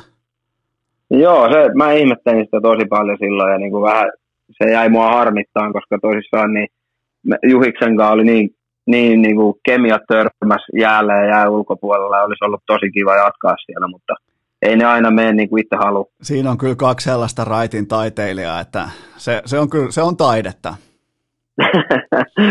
Joo, mutta se on onneksi Kukkonen ja Niskala oli sitten siellä pitäisi vähän tota jöötä. Oletko kuullut, kun Juhis on aloittanut sauvakävely? Joo, mä oon kuullut huhuja, että niin ne, niin ne pikkulinnut laulaa täälläkin päin. Että tota, no, se on, silloin aina noita villityksiä, niin mennään nyt näillä. Okei, palataan Suomeen vielä ennen kuin lopetellaan, niin, niin ihan tälle lätkäfanin, lätkäseuraajan tiimoilta, niin todella iloinen uutinen tuossa keväällä 2019, että Petri Kontiola palaa Suomeen ja, ja, ja tota, valitsee jokereiden pelipaidan, niin minkälainen tämä oli tämä prosessi ja kuinka helppo oli palata nimenomaan Suomeen ja nimenomaan valita sieltä se jokerit? No oli se, kun mä halusin jäädä KHL ja sitten tota, Marjamäen late soitteli siinä ja mä vähän niin itse ilmoitin sille, että kun se, se soitti, että miksi et pelaa tai jotain tämmöistä ja sitten kerroin ja sitten ja, jauhettiin niitä näitä ja sitten mä vähän olin, että pitäisiköhän tulla ensi vuonna sille, sinne ja se oli vähän samaa mieltä ja sitten nopeasti siinä kaikki meni, kun mä, mäkin halusin tulla Suomeen, niin ei se sitten ollut enää kuin aika lailla vaan, että paperi kuntoon ja menoksi. Korona katkaiston teidän viime kauden, joka oli todella hyvässä swingissä. Siinä näytti osuvan monikin pala kohilleen, mutta jonkinnäköistä kuitenkin siinä lopussa oli jotain, äh, oliko jopa niinku katsomokomennuksia ja vähän epäselvyyttä sen tiimoilta, että miten, miten marssitaan, niin, niin mikä se tilanne oli? Äh, no joo, katsomokomennus, joo, se oli siinä kyllä joo, että tota, eipä siinä kai oikein mitään sen kummempaa, että jos mä oon sanonut, että jos mä olisin tehnyt sata maalia, niin olisin mä pelannut. Niin. Ei no. mulla sen kummempaa siitä, että ei mua niinku, öö, vähän jäi huono maku, joo, mä oon sanonut sen, mutta tota, mä jotenkin niinku, en, en mä jaksaisi enää palata siihen, koska se ei niinku, mulla jäi tosi hyvä maku jokereista ja niinku hieno seura ja ihan Suomen paras, paras seura, seuratasolla, niin se mulla jäi siitä niinku hyvä fiilis ja siellä on loistavia, niinku oli kivalla suomalaisten pelaajien kanssa ja se, niidenkin huoltoporukka. Huoltajat on aina ollut muuten joka joukkueessa meikäläisen parhaimpia kavereita, niin jokereissakin oli aivan loistava porukka se, se huoltoryhmä siellä, niin, niin mulla jäi siitä, kaikki jäi niin kuin hyvä maku, mutta totta kai, niin kuin, että itsestä se oli kiinni, että ei päässyt pelaamaan. Oliko tämä sun mielestä, nyt kun sä katsot tätä jokeriporukkaa, niin olisiko tämä voinut mennä jopa päätyy saakka, koska jotenkin siinä keväällä tuntui sellaista, siinä oli Bobi Lehtonen, koko KHL paras pelaaja, siinä oli paljon optioita, kaikkea tätä, Kallins ihan huippuvireessä maalillaan, niin tota, ää, oliko, oliko siinä Kakarin kapin tuoksua ilmassa? No olisi siinä voinut olla joo, mutta tota, kyllä siinä tarvitaan ripaus onneekin aina mukaan, että tota, sitä, sitä en tiedä, miten olisi käynyt, mutta hyvä joukkue oli kasassa. Mutta, mutta ehkä, ehkä tänä vuonna Jokereilla on vielä parempi mun, mun mielestä jotenkin näin. On se, on se todella vahva, ja, mutta kaiken kaikkiaan Jokerit, niin, niin sun tapauksessa ehdottomasti niin kuin positiivinen kokemus. Oli joo, totta kai, että pääsee Hartaal Areenalla pelaa kotikenttänä ja näin. Ja just toikin ehkä, että itse tuli monen vuoden, vuoden jälkeen Suomeen ja pääsi niin kuin suomalaisten kanssa hengailemaan, niin sekin oli, niin kuin, sekin oli semmoisen niin kuin lisämausteen siihen. Ja kyllä niin kuin, ne hoitaa hienosti kaikki asiat, matkustamiset, sun muut, niin Jokereilla on hommat hienosti hallussa. Minkä arvosanana, jos pitäisi vaikka antaa nelosesta kymppiin, niin tota, tämä sun jokerikausi, koska sen mä ainakin itse totean tähän, että odotukset oli, koska Kontiolan nimi pelkästään ja suomalaisessa jääkiekossa, niin se, oso, se nostaa odotuksia todella korkealle, niin, niin mitkä oli sun omat vähän niin kuin odotukset ja, ja mihin arvosanansa suurin piirtein nyt kun kaikki pöly on laskeutunut, niin, niin mihin arvosanansa päädyt sun viime kauden tiimoilta? No joo, kyllä mulla oli itselläkin aika kovat odotukset ja tosiaan reenipelit meni tosi hyvin ja Niklas Jensenin kanssa löydettiin hyvä, hyvä kemia ja sitten Haapalan kanssa vielä meillä oli, oltiin pitkään sama ketju siinä, että oli, oli tosi kiva pelata noiden jätkien kanssa ja siinä oli, oli hyviä pätkiä, oli tosi pitkiä huonoja pätkiä, varmaan semmoinen seiska on siinä, mikä se oli, että eipä se niinku, ei se nyt kumminkaan mennyt sillä lailla, kuin itse olisi halunnut, niin ihan rehellisesti, niin aika lailla semmoinen joku seiska se oli. Eli toisin sanoen jäi nälkää ja nyt sitä nälkää sitten, nyt sitä lautasta syyää sitten HPK on pelipaidassa tyhjäksi. Ja nyt me ollaan just tässä hetkessä ja me ollaan oikeastaan monessakin mielessä aika tutulla paikalla, koska saa tässä liikan syöttökuninkaana, niin, niin mi, mistä, mistä löytyy HPK? Öö, sieltä otettiin yhteyttä ja kerrottiin, että roolia on tarjolla ja valmentaja soitti ja kertoi ja oltiin kiinnostuneita ja ehkä eniten kiinnostuneita, mistä, mistä otettiin yhteyttä, niin se oli, sitten se on vielä lähellä tota, kotia tästä. Mä ehkä halusin olla niin kuin lähellä, lähellä Tamperetta, niin se, sekin oli yksi, oh. yksi mikä me, merkkas, niin mulle se oli sen takia HPK. Pitääkö se tornihuu paikkansa, että Tampereelta ei, Tampereen suunnalta ei puhelimet soinut? Öö, siis ei soinut ainakaan mistä mä oon joskus pelannut. Toinen joukkue oli vähän, vähän kiinnostunut, mutta tosiaan korona paino päälle ja tämmöinen, niin pitää vähän ymmärtää seurojenkin tilannetta, että ei ne nyt voi tarjolla sopimuksia ihan tuosta noin vaan. Ja nyt, nyt kun tota, saadaan pelaajia, tai pelaajia on tosi paljon markkinoilla, niin ihan, ihan ymmärrän, että ei välttämättä kuulunut niin kuin tulevaisuuden suunnitelmiin meikäläinen, niin ei siinä, ei siinä mitään. Tuo oli hyvin maskerattu toi, että joukkue, jossa olen ehkä joskus pelannut ja toinen joukkue, jossa en ole pelannut, niin, niin se on mainitsematta se joukkueiden nimiä, mutta tota, toi on ihan hyvä kuulla, että et, et se, siinkin ollaan vähän niin kuin samalla sivulla ja samalla kartalla ja kaikkea löytyy myös syynsä. Joo, siis ei, kyllä mä niinku, mä oon jo ihan, mä oon iso poika jo, että voi, ymmärrän kyllä, että missä mennään ja sen verran pyörinyt, pyörinyt näissä kuvioissa mukana, että se ymmärrän pelihengen ja näin, että ei siinä, ei siinä mitään. Niin, niin. Mut mä oon tota, siinä mielessä ihan tyytyväinen, että mä menin Hämeenlinnaan, mä tykkään niin kuin meidän joukkueessa, mä tykkään jätkistä ja coachista, niin kuin hyvä meininki ja yritetään tosissaan kääntää kursseja, mä oon tosi huonosti lähtenyt kausi liikkeelle ja kaikki niin kuin Hämeenlinnan meininki on jotenkin, jotenkin mä tykkään niin kuin Hamptonin touhusta, niin, niin ei mulla ole sitä valittavaa. Nyt vaan yritetään saada tämä kurssi kääntyä ja tota, matka on vasta alussa, niin eiköhän tämä tässä. Ja kuitenkin sulla on lähtenyt, sillähän nyt ei periaatteessa ole mitään merkitystä, tai ainakin niin pitäisi sanoa, että jos ei, jos ei joukkue kulje silleen väliä, että miten itsellä kulkee, mutta kyllä se kuitenkin varmaan tälleen konkari, 36-vuotiaan konkaripelaajan, on, onneksi olkoon, sulla oli just äsken synttärit tuossa ihan muutama viikko sitten, niin tota, tervetuloa kolme kutosten klubiin, niin tota, kyllä se varmaan kuitenkin vähän niin kuin rintaa lämmittää, että lähti, nimenomaan lähti välittömästi hyvin käyntiin, ja kyllä se varmaan se johtavien pelaajien mukana myös se iso laiva sitten kääntyy siinä.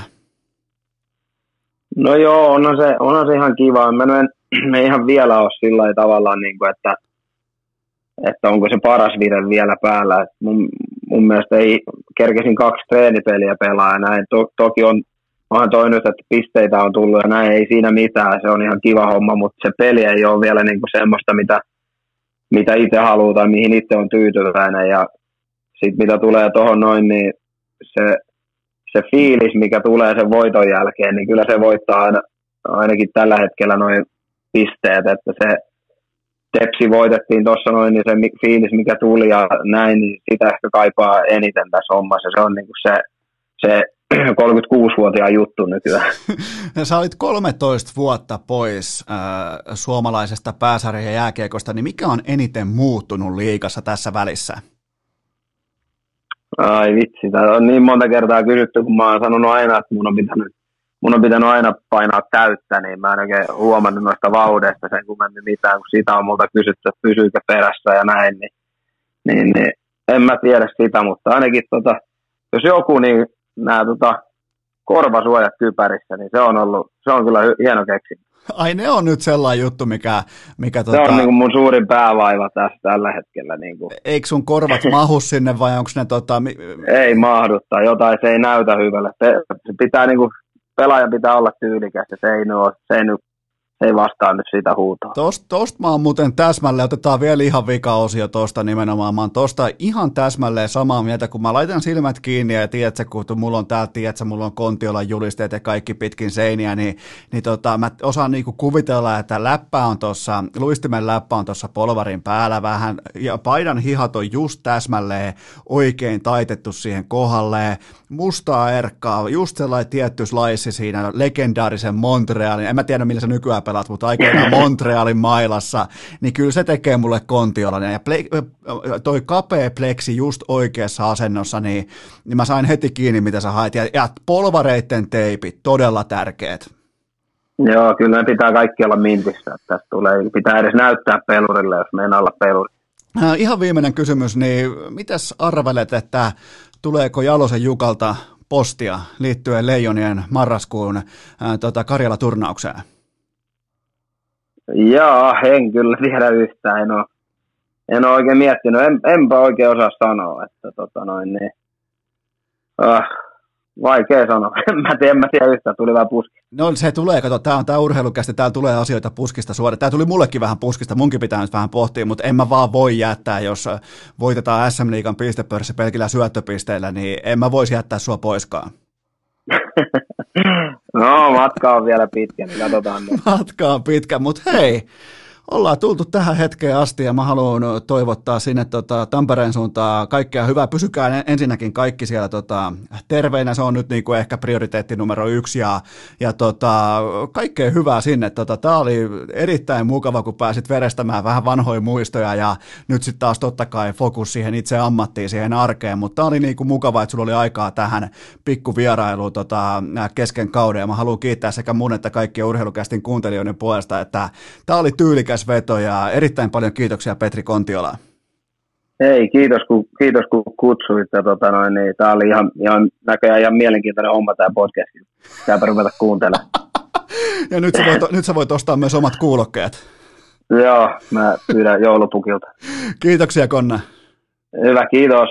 Vaivattomin tapa urheilukästin kuunteluun. Tilaa se joko Spotifysta tai iTunesista, niin saat aina uuden jakson uunituoreena puhelimeesi. Mulla ja tuottaja Kopella on tällä hetkellä urheilukästin vaatekomerossa sellainen takareisi tunne pykälässä, että ää, kellään ei liene mitään sitä vastaan, että kiitetään vielä kertaalleen Petri Kontiolaa loistavasta vierailusta, ensi debyytti vierailusta, ei ainoastaan urheilukästissä, vaan kaikissa podcasteissa yhdellä rysäyksellä, rykelmällä, KHL-legenda, noheva sotilas, siinä on kaikkea, tappara-legenda nykyään HPKssa, mahtavia tarinoita, joten kiitokset Konnalle, mutta me otetaan kuitenkin nyt steppi vielä viikon viimeiseen aiheeseen. Tämä on ollut hyvin mielenkiintoinen viikko, koska mitään muita jaksoja ei ole ollut. Lähdetään suoraan tästä viimeisestä jaksosta liikkeelle, ja sehän tarkoittaa sitä, että normaalisti meitä paiskais naamaan juurikin tämä tunnus.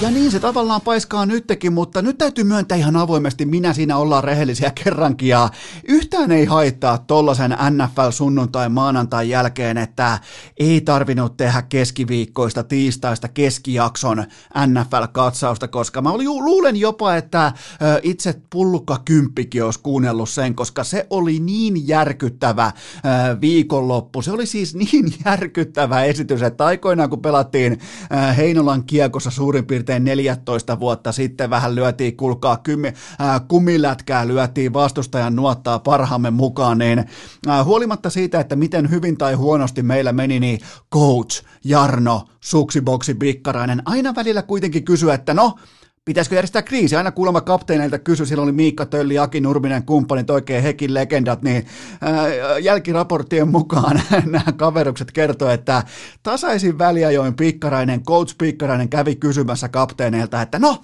e, e, e, pitäisikö laittaa kriisi pystyy, että multa löytyy kyllä, mulla mul on tää laittaa, että laitetaanko kriisi pystyy, ja tämä tavallaan nyt oli se viikonloppu, kun mun pitäisi kysyä teiltä, että laitetaanko onko teille kaikille ihan ok, että laitetaan kriisi pystyyn. Oikein niin kuin nostetaan koko kokko palamaan. Tässä ei ole nimittäin minkään näköisiä selityksiä hihassa, koska ihan siis, äh, tämä on muutenkin nyt vähän sellainen, tiedätkö, kun Faija ottaa jossain ensimmäisessä piir, äh, piirisarjaturnauksessa sinne kentän sivuun, vähän sinne tota, äh, pukukoppi käytävän tuntumaan ja sanoi, pitää sen niin kuin isä-poika puhuttelun, että nyt on sitten pakko oikasta ryhtiä, että tämä perseily ei voi jatkua, niin nyt on jotain hyvin samanlaista mulla omakohtaisesti menossa, koska tämä oli mun ennätys, mä en ole ikinä nimittäin kolmen kohteen piirissä hävinnyt spreadia vastaan, miettikää se spreadi on mulle vielä antoisa, mä hävisin 84. Menkää koska tahansa yrittämään. Menkää,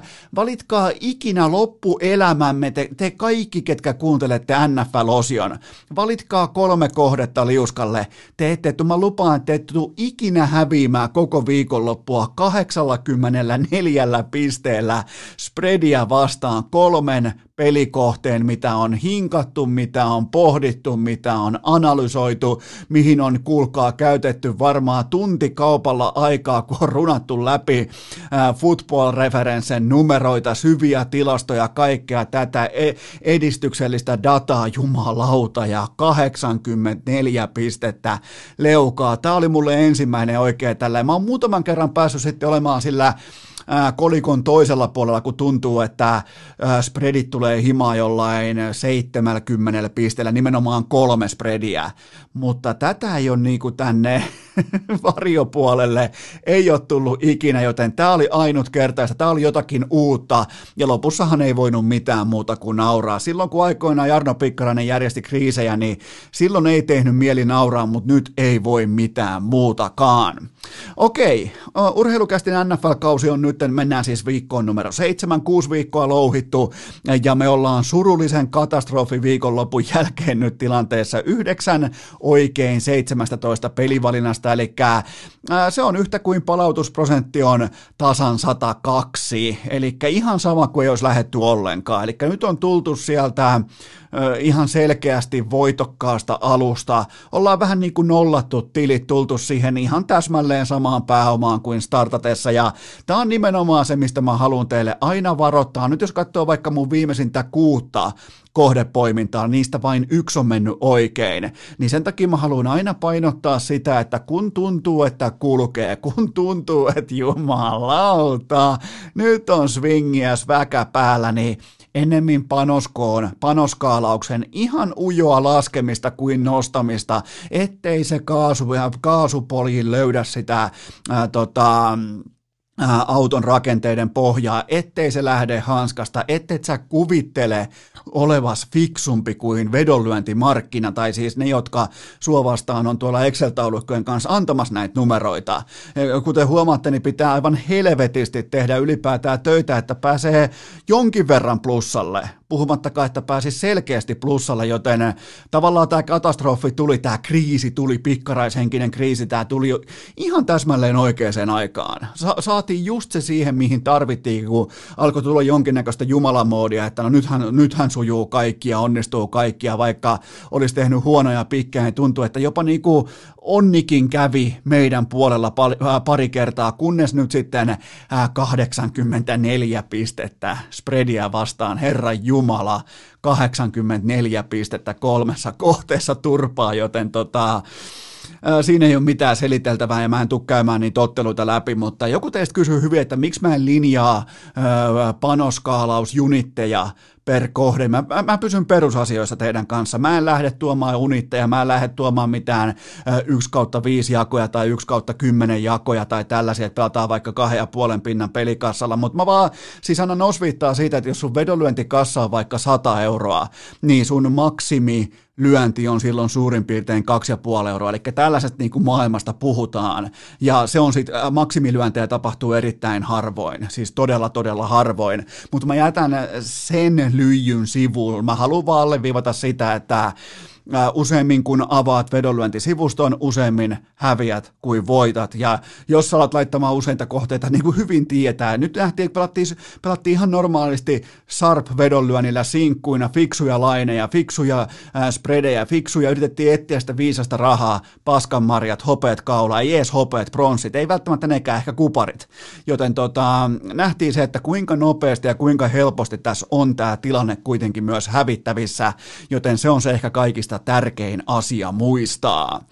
Mulla on viikko seitsemän nyt edessä, niin kuin on teilläkin, mulla on siihen yksi teema. Ja se on nimenomaan se, että haetaan se yksi onnistuminen. Ei välttämättä kahta, ei välttämättä kolmea, mutta haetaan se yksi hyvä riidi, se yksi selkeästi mm, luettavissa oleva amerikkalaisen jalkapallon ottelu, koska kyllä täytyy myöntää, että vaikka tässä on aika monta toistoa laitettu sisään, niin kyllä tuollain 0 kautta kolme persekylvetys viikonloppu, niin kyllä se, ja se tekee musta nimenomaan amatöörin, se tekee musta pitkässä juoksussa jossa kaikki lajit mukaan lukien ihan pommi varmasti tappiollisen vedonlyöjän, koska siihen tulee mukaan ylpeyttä, siihen tulee mukaan tunnetta, siihen tulee mukaan. Mä haluan katsoa, pohtia, jopa katsoa nauhalta matseja ja miettiä, että mikä meni vituiksi, kun taas ammattivedonlyöjät, oikein se kova Excel-nörtti taulukko-osasto, niin mikä saattaa tulla ehkä vähän yllätyksenä, ne ei edes katso urheilua, koska sen urheilun katsominen, sen ää, mahdollisen tunteen tai mielipiteen löytäminen, niin niin se heikentää sitä numero ymmärrystä siihen kyseiseen lajiin tai otantaan tai siihen tota, suoritukseen, joka on siis se vedonlyöntisuoritus. Joten tota, tämä muuten saattoi, mä oon joskus kertonut muistaakseni tämän jutun, mutta se on mielenkiintoinen juttu. Mä menin aikoinaan, se oli Tampereella elettiin ja sitten tuli tällainen niin kuin ihan pro, pro, pro vedonlyöjä samaan pöytään istumaan ja oli joku ihan huippu. Sanotaan vaikka, että oli Manchester United vastaan Manchester City lauantain olut illan huippumatsi valioliigassa ja me kaikki oltiin, tiedätkö, mietittiin overeita ja mietittiin, oisko, se oli vielä sitä aikaa, kun City saattoi yllättää Manun ja näin poispäin ja mietittiin kaikki tällaisia, oli popcornia ja oli kaljaa ja siipiä, niin se sekunti, kun se matsi alkoi, niin yhtäkkiä tämä ammattivedonlyöjä kääntyi koko tuolin poispäin kaikista telkkareista ja totesi, että hän ei halua nähdä hän, hän, hänellä on toi ja toi kohde liuskalla, tosta ja tosta löytyy positio, tosta löytyy value, ja hän kääntää katseensa poispäin jumalauta Manu vastaan City-ottelusta, mikä suurin piirtein ratkaisi tai ainakin selvens valioliikan kärkikamppailua. Et tota, se jäi ikuisesti mieleen, kun tällainen niin kuin ihan eturivin ammattilaisvedonlyöjä toteaa, että hän ei halua edes katsoa tuota ottelua. Hän haluaa spekuloida, analysoida, pohtia, vääntää, kääntää, punnita, mutta hän ei halua katsoa, jotta se ei vaikuta mielipiteeseen. Miettikää. Ihan tolle levelille mä en ole valmis menemään, mutta tota, jotain on kuitenkin pakko keksiä, koska nolla kautta kolme viikkoa takana, mutta Äh, muistakaa kuitenkin äh, Kulpetilla NFL, äh, tota, NFL, ilmaisrahat, siellä on 10 euroa jälleen jaossa ja se on neljä kertaa käytettävissä nyt koko NFL-kauden ajalta, että se on, se on sellainen, mikä kannattaneen katsoa, sitten totta kai perjantaina alkaa myös kello 12 Kulpetin triplaus viikon loppu ja se on mun mielestä näistä viikkokampanjoista fiksuin. Muistakaa sielläkin sinkkukohteet, ettikää ne parhaat kertoimet, haastakaa itseänne, jos harrastatte vedonlyöntiä, niin haastakaa itseänne edes sen verran, että etsikää markkinatoppeja, etsikää fiksuinta linjaa, etsikää sitä parasta hintalappua, niin kuin te teette autokaupoilla, te teette kännykkäkaupoilla, te teette ihan joka paikassa – joten älkää sulako siellä vedonlyöntiyhtiön edessä. Se on mun haaste teille kaikille. Muistakaa, äh, muistakaa että ylipäätään kaikki NFL-kohteet, kaikki NFL-kertoimet, kaikki nämä, niin ne on kulpetilta. Muistakaa kaikki pelaaminen älyllä, maltilla ja ennen kaikkea K18. Äh, jos lähdetään nyt oikein niin kuin, nyt lähdetään sinne äh, tonkimaan sitä takapihan roskakatosta, koska tuolla on muutama aika hyvä matsi Äh, kaiken kaikkiaan nyt listalla. Tuolla on jonkin verran myös roskaa, mutta nyt pitää kaivaa syvältä. Nyt pitää niin kuin laittaa ne hanskat käteen, luoda se kriisi. Jos lähdetään posin kautta, Konna oli äsken posin kautta Kontiolasta, et saa minkäännäköistä negan kautta eteniää, niin äh, tänä sunnuntaina, nyt kun kelloja käännetään Jenkeissä ennen Suomea vai toisinpäin, no aivan tasaraha, mutta tota, pelit alkaa sitten jo kello 19.00. Tämä on tätä hienoa aikaa, kun normaalista totta kai olisi myös NF, äh, korjaan NHL, NBA, näin poispäin, niin tämä on tätä hienoa aikaa, kun matsit alkaa tuntia normaalia aikaisemmin. Mutta tota, Äh, mulla on kolme kohdetta, ei tässä kuulkaa auta siis, ja se mikä erottaa useimmiten vaikka huippuammattilaisen tällaisesta harrastelijasta, niin on se tunteettomuus. Se, se jää märehtimään, se jää pohtimaan, sille numerot, suoritus, data kertoo kyllä, että millä puolella jakoa oltiin, sille ei voi mitään, se on yksi nialasu, yksi katse ehkä jostain ikkunanraosta, ehkä tonne aurinkoon päin toteaa, että okei mennään eteenpäin. M- mulla ei ole sitä, m- mulla ei ole vieläkään miettikään, mä oon tehnyt tätä helvetin kauan, koko mun aikuisia ja siihen vielä junnuvuodet kaupan päälle, niin mulla ei ole vieläkään sitä kykyä, että mä voisin välittömästi päästää kohteesta irti. Mutta nyt on kuitenkin pöytä siivottu, ripitys tehty ja on pastorille puhuttu, on manajalle puhuttu, on kuulkaa kaikki, kaikki merkit kohilla sen tiimoilta, että voidaan aloittaa tämän viikko numero seitsemän NFL-kohdepoiminnan turheilukästissä. Ja ö, ensimmäinen kohdepoiminta on Arizona Cardinals plus kolme ja puoli paunaa. Nämä on muuten sitten tehty keskiviikkona. Tämä osio, tämä kyseinen osio on tehty keskiviikon aikana. Nämä poiminnot on tehty keskiviikko-iltapäivänä suurin piirtein kello 16. Mutta siis Arizona Cardinals plus kolme ja puoli paunaa Seattlea vastaan kotikentällään sunnuntai-iltana kauniisti kello 22.05. Muutenkin ihan täysin täysin must see. Jalkapalloottelu muutenkin ihan täysin tällainen, niin kuin, jos etsit viihdettä, etsit, mietit vaikka, että no mikä voisi olla tällä viikolla sellainen matsi, mikä kannattaa katsoa viihteen kannalta, niin kyllä se on tämä Arizona vastaan Seattle. Totta kai siellä on Tennessee vastaan Pittsburgh, siellä on huippukohtaamisia, mutta jos etsii, e, etsii viihdettä, etsii tapahtumia, etsii, etsii ilotulitteita ja räiskettä, niin se on nimenomaan tämä divisiona vihollisuus. Ja Arizonalla on itse asiassa tässä vaiheessa kautta, ne on nyt 4 ja 2, niillä on todella paljon pelissä, koska mm, laatu on todella korkea NFC-vestissä. Nyt mä taisin muuten mennä sanomaan heidän spreadinumeronsa, joka on 4 ja 2. Käydään muuten nopeasti katsomassa, ettei toi jää nyt toi ei jäänyt Eno Eskoa häiritsemään toi, että mikä niiden, koska nyt taisi tulla nimittäin ihan asiavirhe nopeasti, koska se jäisi hävettämään, jos mä sanoisin teille väärän, väärän tota, ja kyllä, vaan on ne neljä ja kaksi, ne on myös Predia vastaa sitten neljä ja kaksi, mutta hyvä.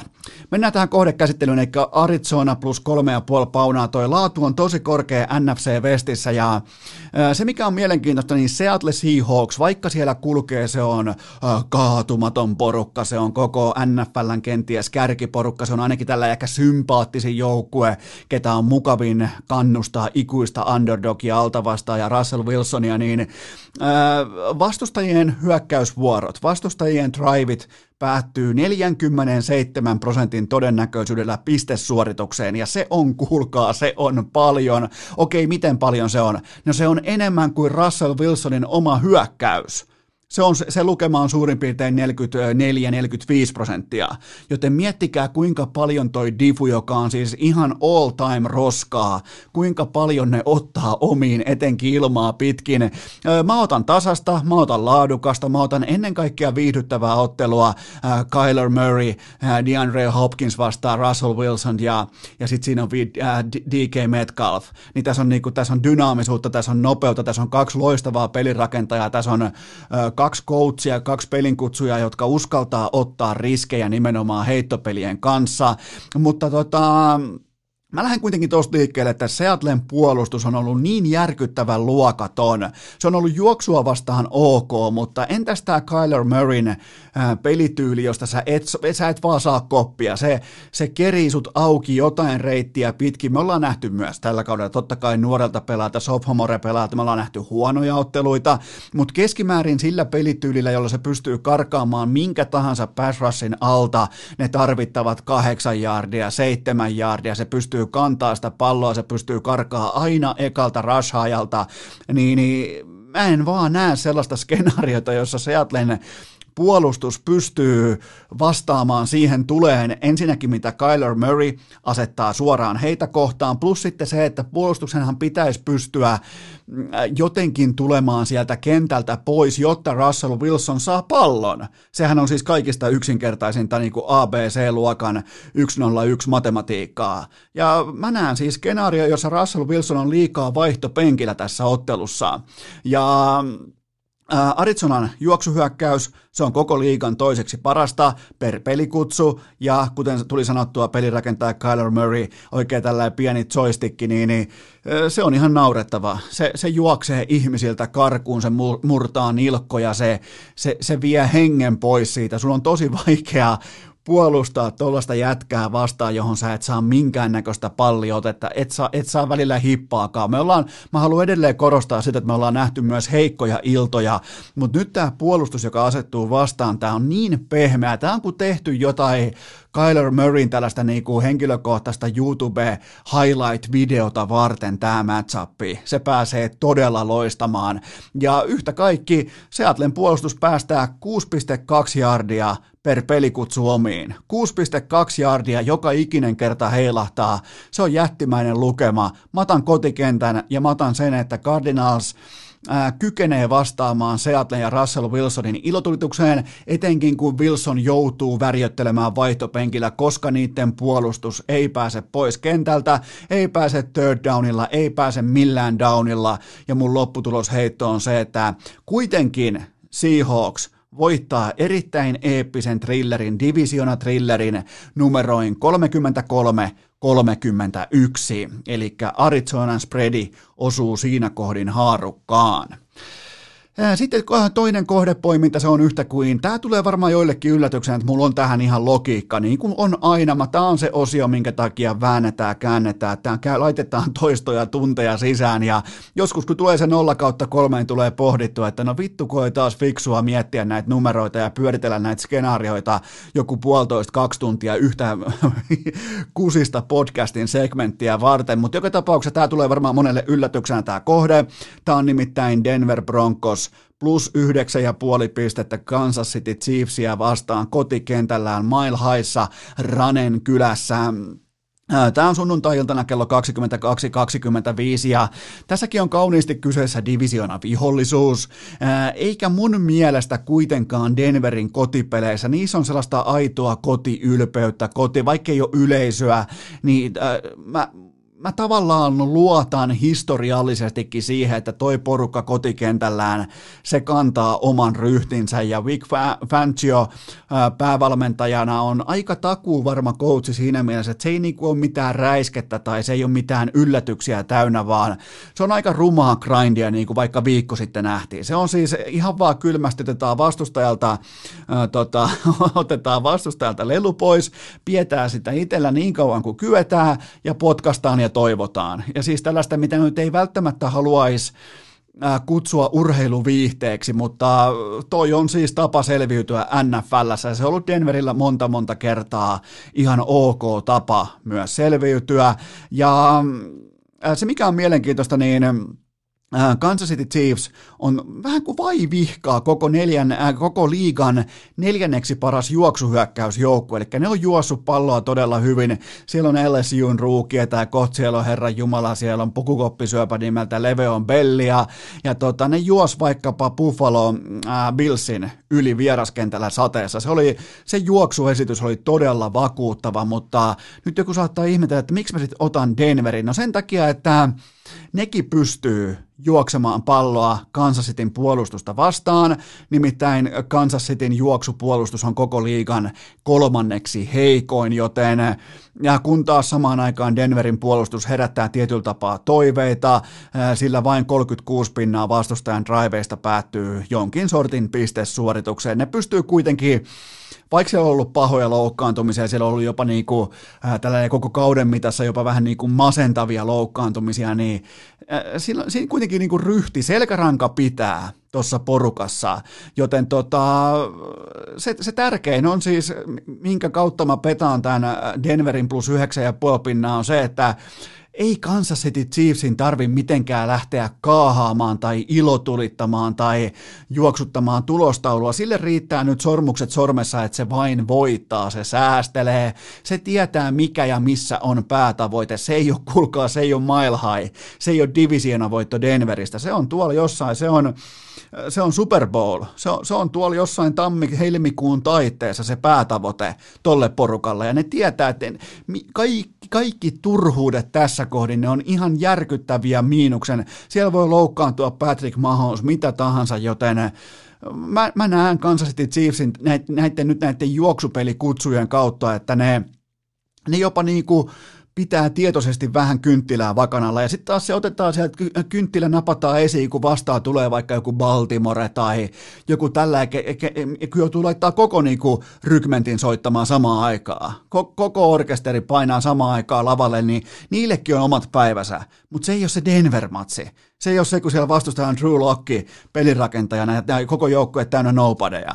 Niin siitä syystä mä tykkään tästä Denverin plus yhdeksästä ja puolesta pinnasta, koska Kansas City Chiefs, ne tulee vaan voittamaan, ne tulee ottamaan helpot pois ja, ja tota, mulla ei ole siis mitään syytä uskoa, että sormukset sormissa enää niin kuin halutaan tuhota sitä yksittäistä vastustajaa. Niiden aika oli ja meni ja tämä on aika selkeää, että Chiefsin meininki, että otetaan pien keula, pidetään se, voitetaan ohuesti, pidetään jätkät terveinä, pidetään iso fokus siellä tulevassa ja, ja tota, mä valitsen siitä syystä puolustuskoutsin, mä valitsen kotikentän ja mä poimin vielä mun puolelle sen, että nyt kun molemmat joukkueet juoksee palloa paljon, niin kello tekee vahvasti töitä nimenomaan spreadin eteen. Mun lopputulosheitto on se, että Andy Reidin ryhmä voittaa standardin mukaisesti numeroin 31 24.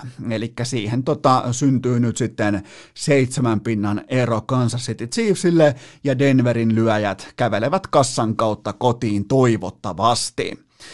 Sitten vielä viimeinen kohdepoiminta, se on yhtä kuin New England Patriots, miinus kaksi pistettä kotonaan San Francisco 49ersia vastaan, ja tämä on kanssa, nämä kaikki on iltas, iltaslotin pelejä oikein kauniisti, tämä on sunnuntai-iltana kello 22.25, ja äh, tähän tavallaan, tämän voisi perustella myös yhdellä lauseella, ja se on se, että kun Bill Belichick on kotonaan nöyryytetty, niin sieltä tulee hitusen verran hyvin koutsattu, hyvin valmistettu, hyvin persemankeloitu Patriots kentälle seuraavaan matsiin. Tästä alkaa olla sellainen 20 vuoden otanta. Kaikki nämä Bill Belichickin spreadia vastaan suoritukset ja nimenomaan tappion jälkeen spreadia vastaan, niin ne on historiallista kamaa. Siinä ei niinku kukaan muu coacheista yllä lähellekään sitä suoritusvarmuutta, mikä tuolla tolla jyr, jyrnyllä on. Ja, ja tota,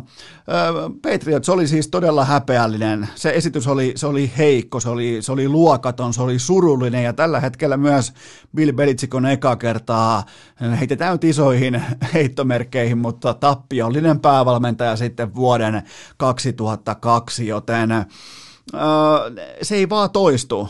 Tällaiset suoritukset, ne ei vaan ole ikinä toistunut Belichickillä se ei toistu yhtälössä Patriots ja Belichick ja kotikenttä, se ei vaan toistu. Ja se on sellainen osake, mitä on helppo ostaa ainakin nyt viimeisen tuommoisen 18 vuoden ajalta.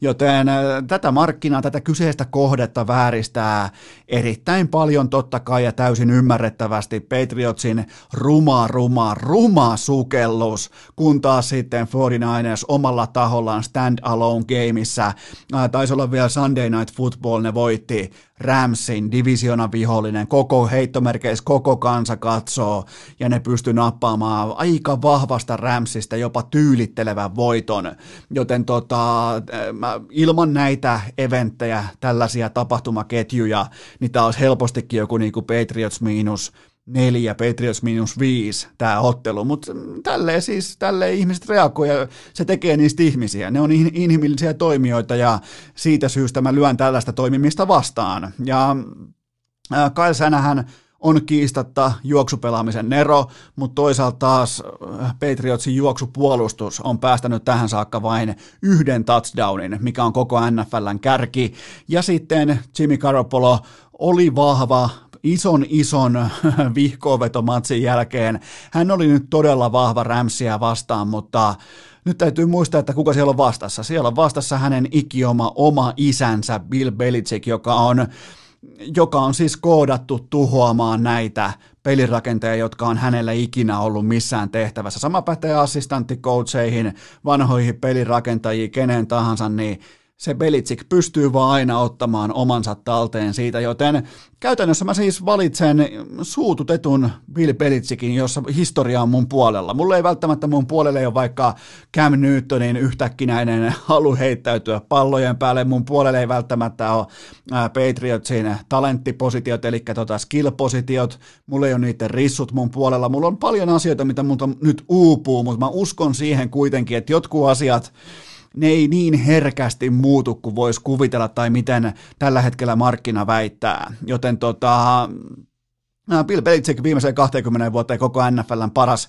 päävalmentaja spreadia vastaan, ja sitten kun tullaan ennen kaikkea tullaan tappiomatsista, niin se on siis se on todella tylyä. Mulla mul pitäisi nyt tähän kohtaan, mä voisin briljerata, mutta kun mä oon unohtanut ne numerot, mä aina painan niitä mieleen ihan randomi lenkeillä jossain tuolla fillarimetsässä, mutta ne on siis luokkaa 63 prosenttia, kun taas seuraavalla päävalmentajalla ne on niin osastoa 55 pinnaa tai jotain. Ne on sit, se ero on ihan järkyttävän iso Belichick vastaan kaikki muut näissä positioissa, joten äh, mun lopputulosheitto on se, että äh, Belichick kaivaa syvältä voiton numeroin 24 20. Eli kerrataan kohteet, mitä lähti liuskalle nyt keskiviikkona äh, tähän viimeiseen, tai ei mihinkään viimeiseen, kuin siis nimenomaan seitsemänteen NFL-viikkoon. Eli Arizona Cardinals plus kolme ja puoli paunaa, Denver Broncos plus yhdeksän ja puoli paunaa, ja sitten New England Patriots miinus kaksi paunaa. Siinä on liuska, näillä mennään, tästä ei ole paluuta, ne on laitettu jo sisään, ja muistakaa aina se, että jos tulee vaikka tulee kolme kautta kolme, niin ei, ei me olla niin hyviä. Tulee nolla kautta kolme, ei me olla niin huonoja. Se on vaan karu fakta.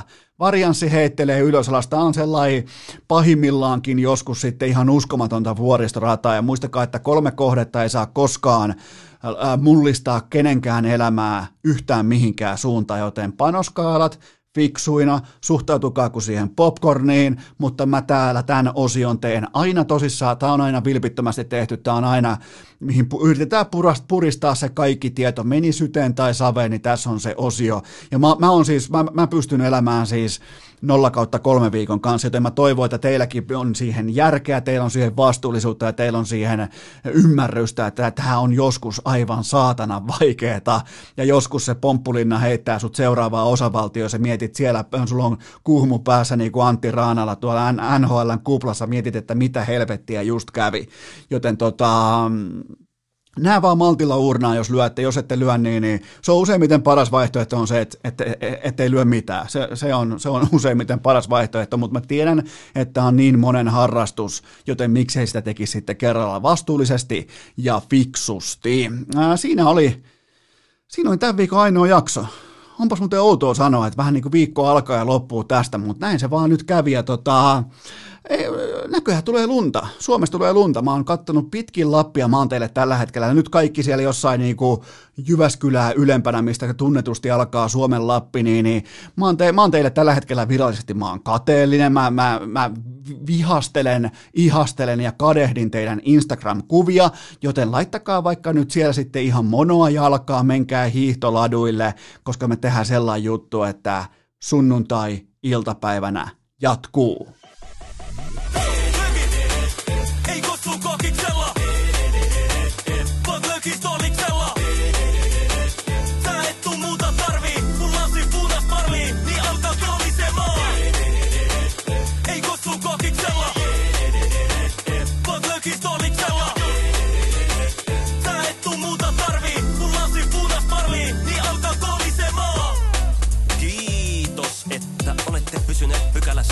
tähänkin asti.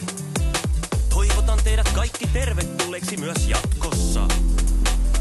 Muistakaa nauttia elämästä arjen vastoinkäymisistä huolimatta. Allekirjoittanut kiittää ja kuittaa. Peliä. Oliko tämä jo tässä?